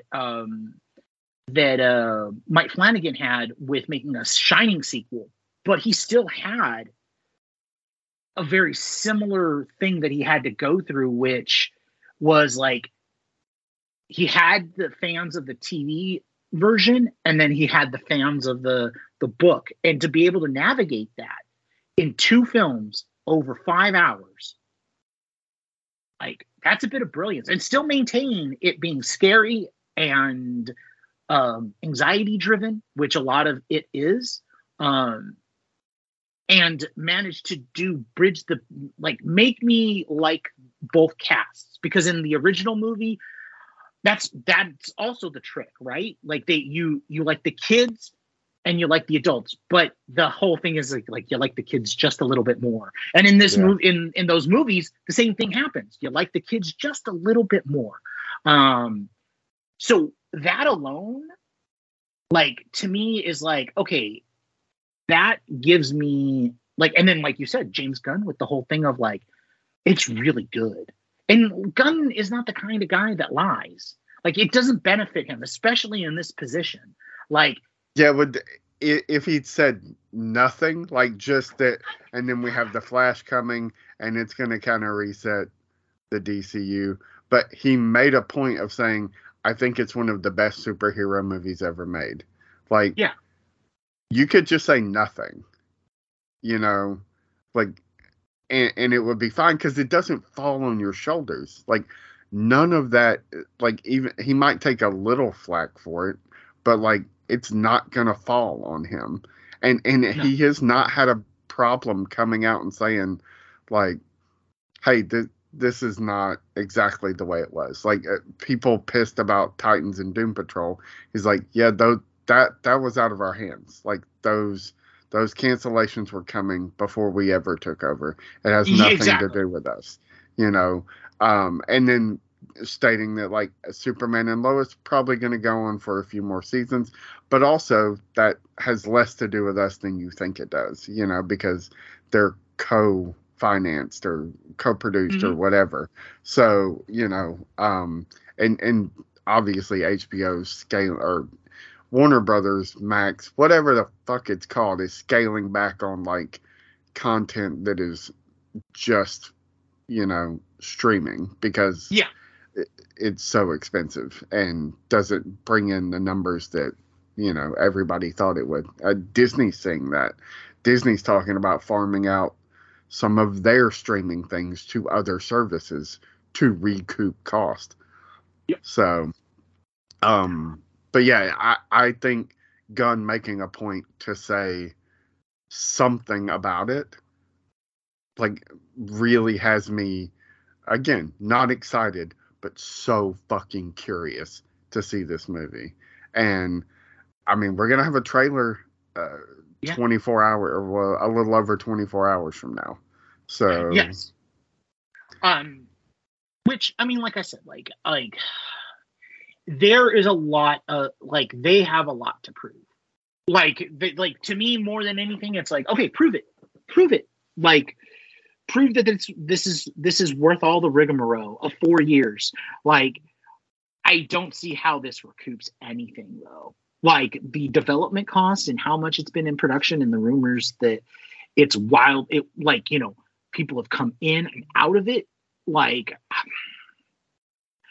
that's crazy. Like, filming full scenes, like, changing endings multiple times. Like, but what I will say is this: if it's a multiverse movie, and what they started with was one thing and they ended with another, they at least had, like, they had something that I feel like no movies usually have, except for Marvel movies, and even then, they don't have it as much as, like, say, somebody like Pixar used to, which is the ability at any point to go, this isn't working, let's change this. Because of the pandemic, this movie probably benefited by a lot of QC. Like, not QCing it to death, not giving script notes, but, like, actually, like, working on the movie and going, okay, what works and what doesn't in this multiverse movie? Because multiverse movies, I feel like now have become the new time travel movie. And here's the thing. Time travel movies are hard enough, but you're talking about a multiverse movie with multiple people and multiple things. It has to make sense, right? It's basically a Rube Goldberg machine.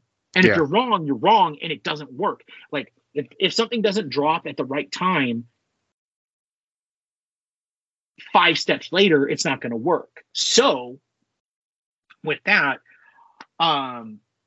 it has to be that kind of movie. It has to be one of the best superhero movies ever made, because to be perfectly honest, if you've been given all the money in the world, all the resources in the world, not the world, but in Hollywood, you're given all of these things to continue just to work and evolve the story and basically take all of the cracks out of the dam. Of course. Absolutely. Right. Oh, yeah. Like, it should be perfect, right? Like, it should be like, again, it's just like, I just want to see Batman. I just want to see Keaton's Batman. Like, I want to see him pushing moves, doing moves. Like, I want that. I wonder how much it's going to be that, well, like, now that we know that Gunn has his own Batman in mind, that's like, bye-bye to the whole old Batman running things for DC, which kind of makes me sad, but, you know, kind of makes me sad because I would have loved to have seen Keaton in that role, because he's at that point in his career that he could, but I guess not, you know, especially because they've said that this, like, you know, it sounds like everybody is sunsetting, but they're saying it in the nicest way possible. Like, I mean, Momoa, we're done with Momoa after Aquaman 2, right? We're done with.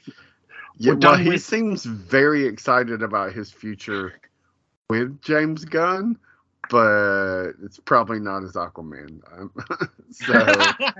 Like, who do you get him to play then? You don't get him to play Arthur. Lobo. He's playing Lobo. That's true. Oh, I mean, that's true. He's the fucking walking embodiment. Like, he looks exactly like Lobo. That is true.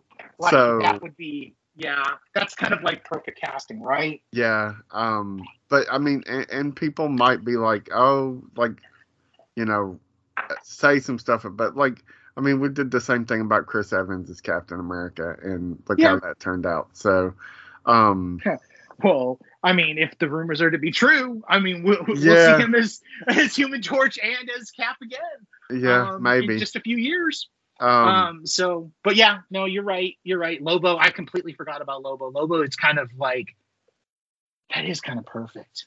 I never even thought about that. Yeah. And other like shitty Warner Brothers HBO news. I know you were a watcher. I think we're two of like 3 or 4 people I know that actually watched Avenue 5, but they officially pulled the plug on it, which it sucks. Like, I get it. Like, nobody's watching that show. Nobody's talking about it.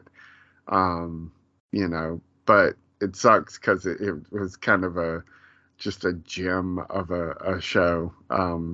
So I hated to hear that they canceled it. And, I mean, it was so expensive too. Yeah. Like, from what I understood, it was expensive. It looks fucking expensive for a show that's essentially like The Office. In space. Like, it's really fucking, like, it looked incredible, but like, yeah, I can't imagine what the budget on those episodes were, like, just for the CGI and special effects. So it sucks because they leave it kind of cliffhangered, but you know, it is what it is. Other news we didn't talk about was Spider-Man Noir, which we both assumed was going to be an animated series, and now all the news says live action. Spider-Man Noir series? What? At Amazon?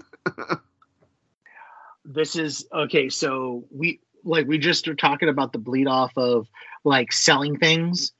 how much do you want to bet Amazon is paying through the nose for this thing? I want to know how much does Sony get and how much does Marvel get? Because, like, Marvel can still do, Marvel Disney can still do Spider-Man animated stuff. And that's Marvel Disney. But this would fall under the Sony umbrella, being live action and Spider-Man noir. So, like, I'm curious what the split is. I'm sure there's a split, but, like, and I guess Sony doesn't have their own streaming service, so it makes sense to go somewhere else. But yes, no, absolutely. And, like, the big question for me is, like, you don't have to have him in the suit, but I mean, come on, like, Nick Cage is the voice of Spider-Man Noir. Is kind of, I'm for it, right? I mean, we get Pedro Pascal is the voice of the Mandalorian, and he's not in the suit most of the time. Exactly, and that's what my hope is. Though, I have a feeling that they're not gonna it's not gonna happen. The guys that are Lord and Miller are exec producing. Do you go younger? Are they going to go younger for a young Peter Parker? Because the idea is that, like, at least the Spider-Man noir we've seen is not a young Peter Parker. He's not older. So yeah, I feel like because of the hard-boiled nature of Spider-Man noir and how they like the actual comic book itself. If you're going with the comic book origins, you kind of have to have, like, at least a guy in his 30s, right? I mean, I would much rather have Nick Cage because, like, you know, like the ridiculousness of it, but also because I feel like that voice worked so perfectly, like his like kind of approach to it. And we're talking about a stylized universe, right? So you want somebody that I don't know if you can pull it off with a kid, because then it just becomes Bugsy Malone, right? Yeah. Like a kid doing noir, like, you know, that stylized punchy dialogue. Though in the Ultimate Spider-Man series, the guy from This Is Us, Milo, I cannot say his last name, but he voiced Spider-Man Noir, and he was pretty good. At a time when he was, like, probably approaching. I was talking about the dude 30s. From Heroes. Yeah. Ventimiglia, whatever. Yes. Ventimiglia. Yes. Whatever it is. Yes. Absolutely. He was good. He wasn't bad. But again, he was also in his 30s. I think at the time that he was voicing it. Yeah. He's in his 40s now. So, because that was, well, at least close to it, because that's a while ago. Yeah. No, absolutely. So you want, I don't know, like, I feel like I want somebody like that. I want somebody that can handle the dialogue, because I feel like the more punchy you make the dialogue, the more detective noir you make the dialogue, the better the whole experience is. And it's kind of like, I don't know, like there's this, it's a very tricky thing, though. I don't know. Like, it almost feels like it's going to be a parody, because they hired Oren Uzelli, who had done The Lost City. That's that rom-com, Sandra Bullock, Channing Tatum adventure rom-com. Yeah. I really liked the movie. Like, I liked it. Brad Pitt is the GOAT in that movie for showing up for 10 minutes. And doing exactly what you want him to do. But, it pissed me off that they revealed that in the trailer. Yeah, that they revealed that, like, because you knew exactly what it was, and it's like, come on, let it be a surprise. Like, you know, you don't have to. Then it goes to the whole thing of, like, you know, them ruining everything always. But yeah, I don't know. Like, I'm more interested in the tone. Does that make sense? Like at this point. casting is going to be one thing. That's what I was going to bring up next. Like, do you think they go fully on board with the tone of, like, the true tone of what that should be? Or is it just called Spider-Man Noir and it's, you know, like a grittier kind of version of Spider-Man without the, like, stylized tone, without the look and feel of what that world should be? Or do they fully embrace it, or is this just, you know, I would hope with Lorden Miller and what's her name, Amy Pascal, yeah, that they would, because they're instrumental in the Spider-Verse stuff, and that was stylistically all over the place, but in the best way. Like, whatever it had to be, you know, like they went with the style. But can they translate that to live action and stick with, like, that single noirish style? I hope they do, but I don't know if they can. Do you know what I mean? Like, I'm not sure, because like, there is a very, like, okay, I like the two Sin City movies for what they are, but I feel like there's this thing since The Spirit came out, which # I love that movie. Yeah.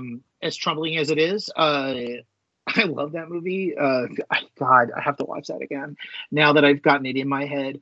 But the thing is that all three of those are so on the cusp, and I mean, The Spirit goes over into parody. And I don't want parody, though I feel like these guys are the right people. If you're going to toe that line, like Sin City, the first Sin City movie, I feel like, more so than the second one. The second one's good, but it's not as good as the first one.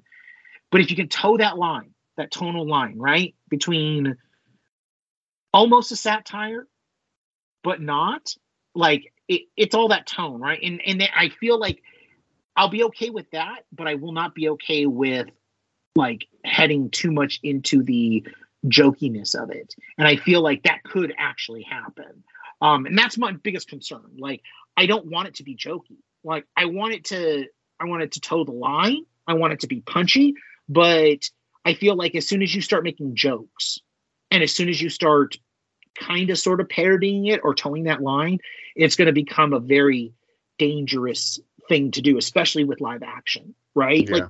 Like cartoons, animated, it's different, right? Like we both know that. I mean, we're fans of animation, and we know that it's a little bit more splash dash or kind of freewheeling, because you can do that with kids. But if it's a live action show, it's not going to be for kids. Like, it's too much money is invested in this, right? Yeah, it needs to hit multiple quadrants. Exactly, but not in the insulting way. Like, I don't know. Like, I feel like there's a tone that could be set, but I have to see it first. Like, and that's the concern, is that how much money are they putting into this? Is it going to be like Morbius? Is it going to be like one of those things where it's lesser? Because, like, you know, to be honest, like, the problem with Spider-Man is that I feel like oftentimes Sony doesn't treat it with the kind of respect that you want it to. Yeah.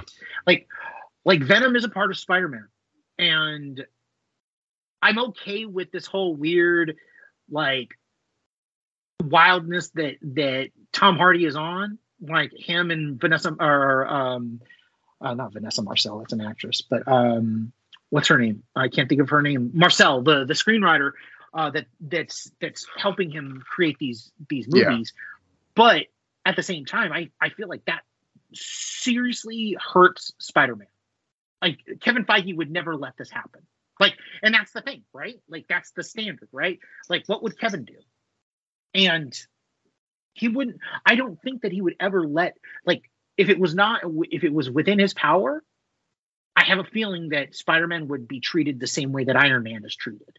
Yeah. And you don't give Iron Man a fucking a TV series. You know, you keep them in the, you keep them in film, right? Like, regardless of whether it goes streaming after 90 days or whatever, you keep him at the apex. And I feel like anything that you do that is Spider-Man adjacent is taking away from what all the goodwill that you've done with Spider-Man and Tom Holland, including the Uncharted bullshit. Let's like not even get into that, but let's just say, like, you know, so this is one of those things where I'm like, huh, I really want this because I love Spider-Man Noir, but what does it ultimately do for the Spider-Man universe? Yeah. If it were an animated show, I don't think we'd be having the doubts. Like, can they do this? It would be like, oh, this will be fun. Like, it'll work or it won't. It'll be fine. Like, it won't be, but because it's live action and it'll be the first live action Spider-Man show in like 50 years. Since the Japanese Spider-Man show. It will be something that people look at. You know, the cartoons, like, there've been tons of cartoons and we've talked about them, and like some worked, some didn't, some, you know, but like to the world at large, it's just like, oh, a Spider-Man cartoon. Like, it's not pivotal. It's not, this will be like, oh, well, yeah, they tried to make a Spider-Man show and it sucked, you know, like, yeah. So it is worrisome if they can pull it off. If they can pull it off, like, fantastic. But man, it's and going with that character, like, I get it, because like it had such a draw for people that it was, and it's so unique, like that you can put it in its own world and not have people be like confused about its place and things. But like, exactly, that's a tough world to be in, man. Like, it's really hard to do that stuff right and not have it be super fucking hokey.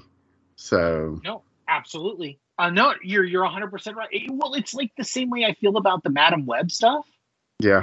Like you are closing to parody when you decide, oh, you know what we're going to do?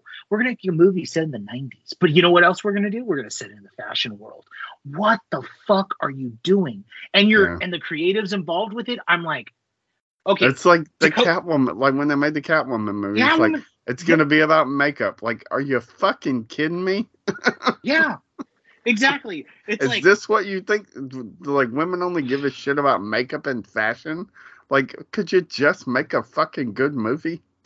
Exactly. Fucking, like, don't give the ephemera because you want memes. Like, that's the fucking, like, and again, this goes to my problem with Sony having its claws, its claws in Spider-Man so deeply, is because they can do whatever the fuck they want.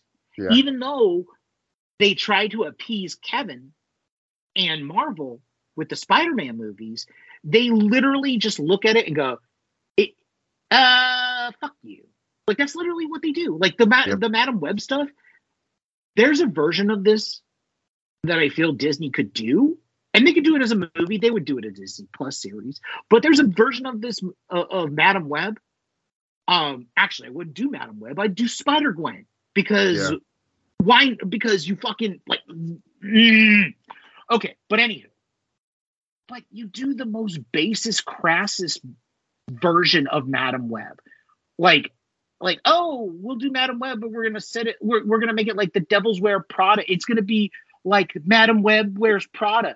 Fuck you. Seriously? Like, you think that that's all that people care about? Like, fashion in the night? Like, oh. Anyways, it could very well end up like that, where I start seeing everything and I start seeing it come together, and I'm like, nah, I'm cool. I'm cool. I'm not going to watch it because, again, it's just, it all comes down to, like, the older I get, the more I realize it's the tone that you set that I care about more than anything else, especially with comic book movies. It's like, what is your tone? Like, you can cast whoever you want. Everybody wants to be in a Marvel movie, right? With the exception of Leo DiCaprio, everybody wants to be in a Marvel movie. So you get your cast, you get your dream casting, or the dream casting that Kevin wants. But ultimately it comes down to tone. Like, right? Like, for me at least, like, I am going to ask you a question that's a side question, which is Moon Knight for you more about the tone that they put out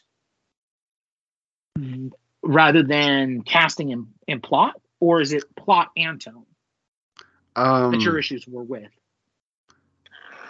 Plot. I don't know. The plot is almost... No, I think the plot was fine. I think it is tone. Like, it's overall, like, look and tone of the show, and like how they just didn't get. I don't know. It's like they didn't get Moon Knight. Parts of it did, but like parts of it, like overall, you just didn't get the tone of Moon Knight. Like, but the tone is 100% through. Like, right? Like, that tone is consistent. And that's the reason why you don't like, and that's my point is that it all comes down to tone. It's like with at least with Marvel for me, it's always about tone. If I don't like it, it's like, it's not like tonally. I'm like, the plot I can throw away and give it, but it's the tone. Like, but here it's like, it's not just tone. It's tone, plot, casting, direction. Everything is dialogue, wrong. Like dialogue script has to be good. The deliveries have to. Yeah, there's so many things you got to nail perfectly that it does feel like a recipe for absolute fucking just like mockery. Like like a Gotham level like bullshit. Oh yeah. Oh yeah. No. You're right on the money on that. So like, yeah, no, absolutely. That's kind of because that was a show that like the tone had to be right, and the tone they went for was like doing the Adam West show without a Batman, but instead of making it bright and flashy, just make it dark and moody, but still be ridiculous and stupid. Like, and cheesy and, over the top. And, like, it was so dumb. Like, it just didn't work. I will never understand how that show lasted as long as it did. But, yeah. It is, like, it's weird, right? Because, like, that's, like, Gotham is, like, very easy. You do either The Wire or NYPD Blue. Right? Like, that's the tone you look for, right? Not like, and I feel like that's like, we're getting that Penguin series, right? And I feel like Matt Reeves absolutely knows, like, I need to make this like The Sopranos or The Wire or like NYPD Blue, something hard, something like he understands that that's the kind of tone that you're looking for. You're not looking for, oh yeah, we're gonna make it look dark, but realistically, we're gonna have like the Penguin going, meh, meh, meh, meh, meh. Yep. And you know what, Burgess Meredith, we actually had a podcast where we talked about Batman 66, and we did talk about Burgess Meredith, and God love him, we love him, we love Batman 66, but there's a time and a place for that, and it was in 66. Yeah, like, and if you're going to make something like that, then make it like that. Don't make something like that and make it modern, Like yes. Like exactly. Lego Batman works because it's Lego Batman. Like, exactly. It like it works in that aspect. Like, you cannot then take that and put the ridiculousness of it in like Matt Reeves' universe and be like, everybody will love it. No, they won't, because it's such a weird mishmash of tones that you're just going to be like, what the fuck am I watching? And like, that's the worry with Spider-Man, is that it's going to be like they're going to try to make it fun.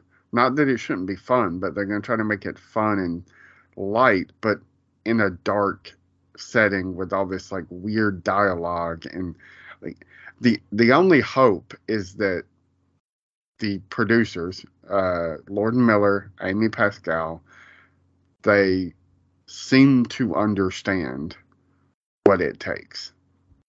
Yes. So that's hopeful, you know, but like, yeah, it was such a weird announcement coming seemingly out of nowhere. Like, I was so thrown off by it. I was like, what? Like this is just out of nowhere. Actually, you know what? I know who I fucking want. If they cast Alden Ehrenreich in this weird ass. I would be down for that. Half the reason I'm going to see fucking Cocaine Bear, other than the fact that it's Cocaine Bear, is because Alden Ehrenreich is in that movie, playing an out of his depth drug dealer, which is essentially what fucking Han Solo was back in the day. Yeah. So, but if they cast Alden Ehrenreich out of left field because, like, you know, hey guy, we want you to be in something, like, that would actually kind of make sense. And then they just kind of like, then tonally, if Lorden Miller are involved with it, I'm like, okay, I'll give you something if you can kind of do something like that. Like, you give me a wild cast, or you give me something that's like Lorden Miller are known for, meta-contextual. Like, you know, there's always, like, with casting, there's always, like, 4 levels of meta with them, right? So, yeah, I would love that. You know, oh, shit, just give me something, like, give me something wild. Like, give me a woman cast as Spider-Noir and do something like that. I don't know. But it'd have to be something special in the next couple of announcements to get me to go, okay, I'm on board with this. Yeah, they could also just as easily, like, this could 3-4 months from now completely fall apart and they just walk back. Yes. So, so the one other thing I had written down to ask you about was gaming related. Okay. I didn't 100% Mario Rabbids, but Sparks of Hope. But I did finish the game, and like, holy shit, man! Like, it is huge. Like, it is such a bigger game than. And your Lego comparison in our text messages is spot on. Like, I could see this like continuing to expand, like bringing in more Mario things. And become, because like the Lego games, like they start off where you're just like, oh, this is a pretty big game, and then like by the time you get to like the last one, the Lego Skywalker Saga, you're like, holy fuck, like this game is huge. And they're using character, like, I mean, yeah, it's fucking huge. But but did you see Switch's the Switch announcement that they're bringing? The next thing they're bringing to the online is Game Boy and Game Boy Advance games. Yes, I did. Yes, I did. And this is why I'm fucking excited for this. Yes. Okay, so this is the reason why I pay for Nintendo Direct, because I get access to this online. Like, I get access to all the games, and the fact that they're going to open that up, this is what we want from, like, what I love. Okay, so like what I want from Nintendo is basically the same thing that I want from Disney. Don't touch your fucking IP, but when you touch it, do something brilliant with it and give me access to everything in the fucking vault. Yep. Give me everything. You know, Disney, you want to make a bunch of money, then let everything out, even the troubling stuff. Let it out, because that's a part of your fucking history. And we need to learn from our history. You hide it, and people are going to be paying thousands of dollars, not to you, but to other people, to get pirated versions of it. Yep. And like, it took Nintendo long enough to realize that there are at least 5 different consoles out there that can play their games, but not only play their games, but can play ROMs that play their games. Like, yeah. I'm seriously... I don't get any of that money. Like, no. It's just nothing. But you bringing this shit out now and literally telling us the entire library will eventually be available because there's tiny things, that puts a lot of these other places on notice. Yeah. Because why would you get another $150 system to like, okay, so there's a couple that I've seen that I was actually, like, I was actually looking at the Steam Deck, you know, the portable Steam Deck, because I kind of wanted to see if I was like, you know what, maybe I might want the Steam Deck because it does a lot of stuff, including, I mean, I'm human, including all the ROMs that you could possibly put onto it. The Steam Deck is awesome, right? But it's $400. Yeah. Why am I going to do that now when I'm getting Game Boy and Game Boy Advance games that they're slowly giving me other Sega games? Like, Nintendo is doing this. Like, Nintendo, if you pay $3.99 a month, you get access to online and every single, like, literally their games, like, they're getting bigger and bigger. So, like, especially the Game Boy Advance, because that's prime time for me with playing Game Boy games. Yeah. I mean, but the big question is, do they bring the Pokemon games? Because if they do, whoo! See, that's one where I'm just like, I don't know if that they should probably charge for those. Yeah, like, they should, but you know, is it one? I hope they don't. Like, it would be great if they don't. But, like, yeah. At the same time, like, it, that's the same as, like, a streaming service priced out at $4.99, and you have access to, like, the greatest things ever. Like, you're gonna, like, all the streaming services are seeing that now. You're gonna hit, like, peak users at some point, and then... like it's diminishing returns after that. You have to be able to make money. So saying like, hey, yeah, these games are at a premium. Like I would, from a business standpoint, I would understand it. So like having the ability to play it, I'm not saying charge $50 for them, but like yeah. if it was like, oh, well, you can play Pokemon Yellow, it's $5. Like, okay. Yeah, $4.99. Yeah, that's true. That's very true. Yeah, like, but to me, that just makes it's Nintendo making the right moves. Like, they take a while to do this. Like, that's the thing I don't like about Nintendo is they're so slow to make moves. But when they do, they absolutely 100% make the right moves, which I'm always impressed by. Like, the more I see of the Mario game, like I know that we talked about the Mario Kart from the Pedro Pascal Saturday Night Live skit when I kept on going, yeah. This is my Mario Kart. This is the one that I want to see. But all that aside, like the more I see of Super Mario Brothers, the more I'm convinced that there's only one piece of thing that I don't like about it. And we both know what that is, and I'm not going to bring it up anymore, but we both know what the one piece is, right? Yeah. It's the thing that I commented about with the Pedro Pascal thing. I was like, you see, you could do this with Pedro Pascal. You can't fucking do this with Chris Pratt. And I'll let people to watch it and figure out their own like summarizing of what I'm talking about. But everything I see it, I'm like, man, Illumination was the right partner because you can't do it live action. You can't do what makes Mario Brothers such a lovely experience and why we all love it so much, right? You just can't. Because it doesn't make sense in live action. It will actually be... Yeah. It's stupid. It's so, it would be stupid. Yeah, it's stupid. Like, you get the movie that you got because if you try to make that logical, it just comes off as like, what the fuck is happening? But for whatever reason, in animation, it's just like, oh, yeah, these turtles talk. Like, oh, yeah. These penguins. Oh, yeah, these... Like this weird dinosaur creature. Like, yeah. Oh, yeah. It's weird. It's fine. But, yeah, the minute you do live action, it's like, what the fuck is happening? Yeah, none of this makes any sense. But why is he eating that thing and all of a sudden he turns into a furry fox with a Mario, with a mustache face? Like, it doesn't make sense, but in the game and in the gaming universe and in the animated universe, it absolutely makes sense. Yeah.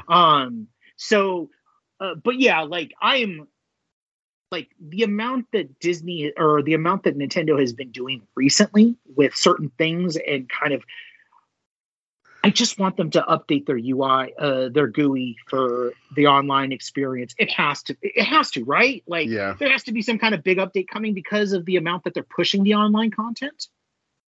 I hope so. Yeah, because that online user experience is shitty, but because the games are so well worth it, it's worth the experience of having to log on, having to get the game and download it and actually having the game. If people that don't have a Nintendo Switch and aren't subscribers online, they don't understand this, but people that do, you know exactly what I'm talking about. And I'm being very nice and cordial about their online experience, especially when you compare it to Xbox and PS and how integrated and beautiful it is on both of those platforms. So yeah, but I'm excited. I really am. Like Game Boy Advance games, damn dude, it's been a minute since I've played those games, and I'm excited about being able to do that.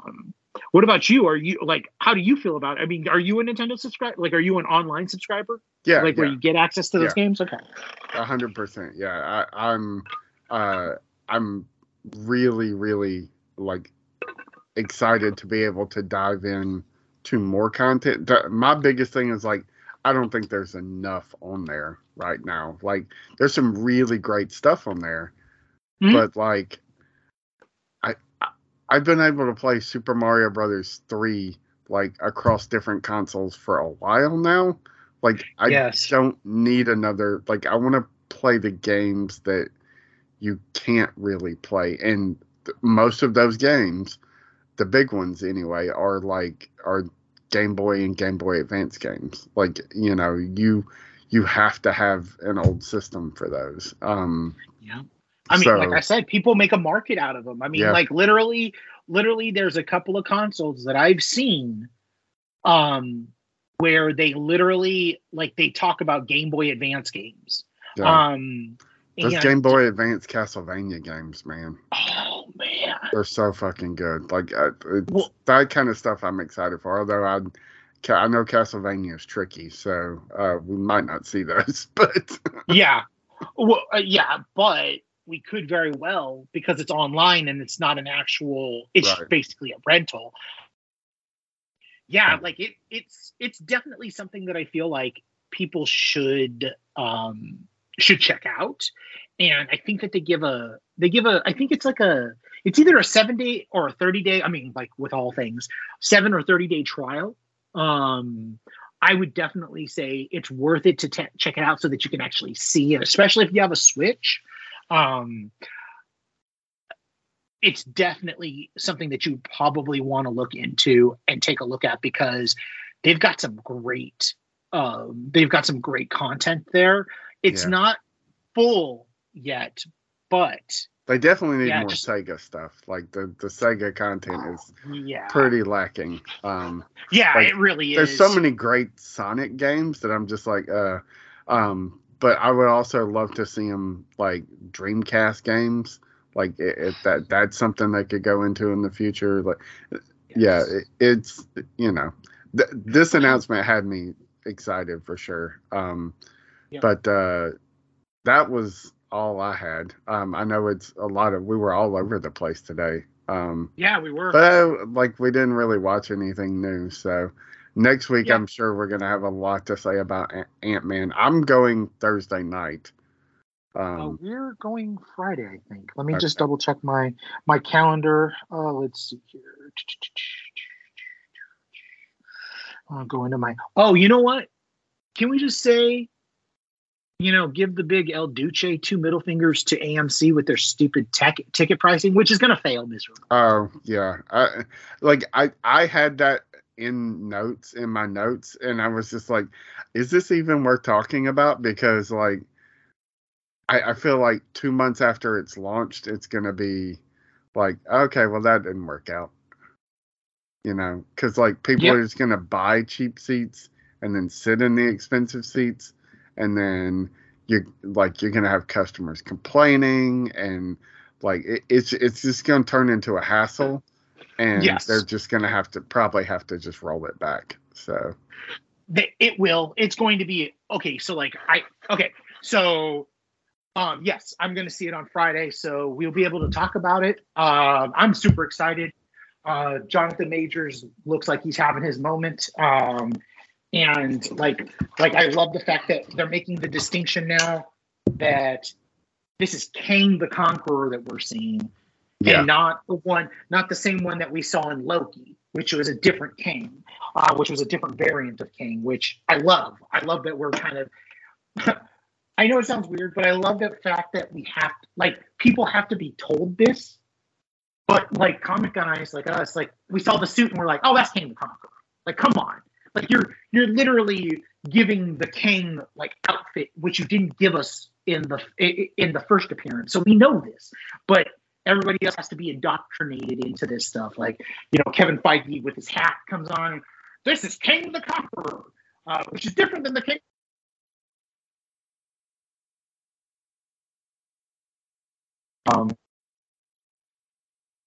Something we have not talked about. We have not talked about Ant-Man. Quantumania. Yeah, I'm excited though to watch it, and I'm sure it'll be a very Marvel-heavy episode next week. So that's everybody's heads up. We're gonna spoil Ant-Man next week. So yes, a big time. We will talk about all the things except for maybe Bill Murray. I don't know. It'll depend on how good. We'll see how it goes. So go check out everything else we're doing over at the website, xwingfiles.com. You can follow me on Twitter if you want to, at Deadpool1979, DEDPOOL1979. And I'll let Adam plug his stuff. Yes, you can read my stuff and Logan's on themovieowl.com. We've got some good stuff up there. Next week we have another moving pictures from Logan. I will not ruin what he's actually talking about in this one, and we'll have that on Friday. We'll have that posted on Friday, so I can talk a little bit about it on Saturday. But there's that, and then of course, all the other written content. Maria is getting back into the swing of things, so if you know my site, that's actually a great thing, because she's always giving you the best reviews of the site. Like I've said before, she's the best of us. She's really. I just love it because y'all see things that I'm just like, I didn't even know this existed. Like every time you post something, I'm just like, I didn't even know this was a thing. That's her though. That's her more than me, man. Like she's great. Like I love her work. It's why I have it on the site. She schools me every single time with every review that she has. We're inadvertently going to have dueling reviews on something. That literally I was when I posted it or when I read it, I wasn't going to request the disc that it was about. And then I read a review and I was like, oh hell yeah, I'm gonna watch this and I'll review it myself too. So there's that kind of stuff, and like I said, we eventually have to get her on the show. I mean, she's around at this time. Even though she's in Britain, this is definitely her. She could whenever we've talked, it's always been around this time frame. So I think that we could probably get her on because it's evening time. So we'll have to figure out something that's really kind of special and centric to her to have a conversation about. Yeah, but yeah. Movieowl.com, guys, and then like Logan said, X-Wing Files, Pod Lasso, guys, you gotta listen. So we're having a lot of fun. We just recorded for the episode, the Tan Lines episode where his family comes to visit. It was just such a rough episode, man. It's an emotional, just gut punch. So that'll be up in a few days. So and then go rate and review us on iTunes, and we'll be back next week talking lots of Marvel stuff, and who knows what. Well, I'm sure we're going to be talking about the fucking Flash trailer. So yes. So yeah, we will we'll see you guys then. And the Hobbit, number 4 Mario, number 5 Weird Al, number 6 Batman, number 7 Cal, number 8 The Simpsons, number 9 TV, number 10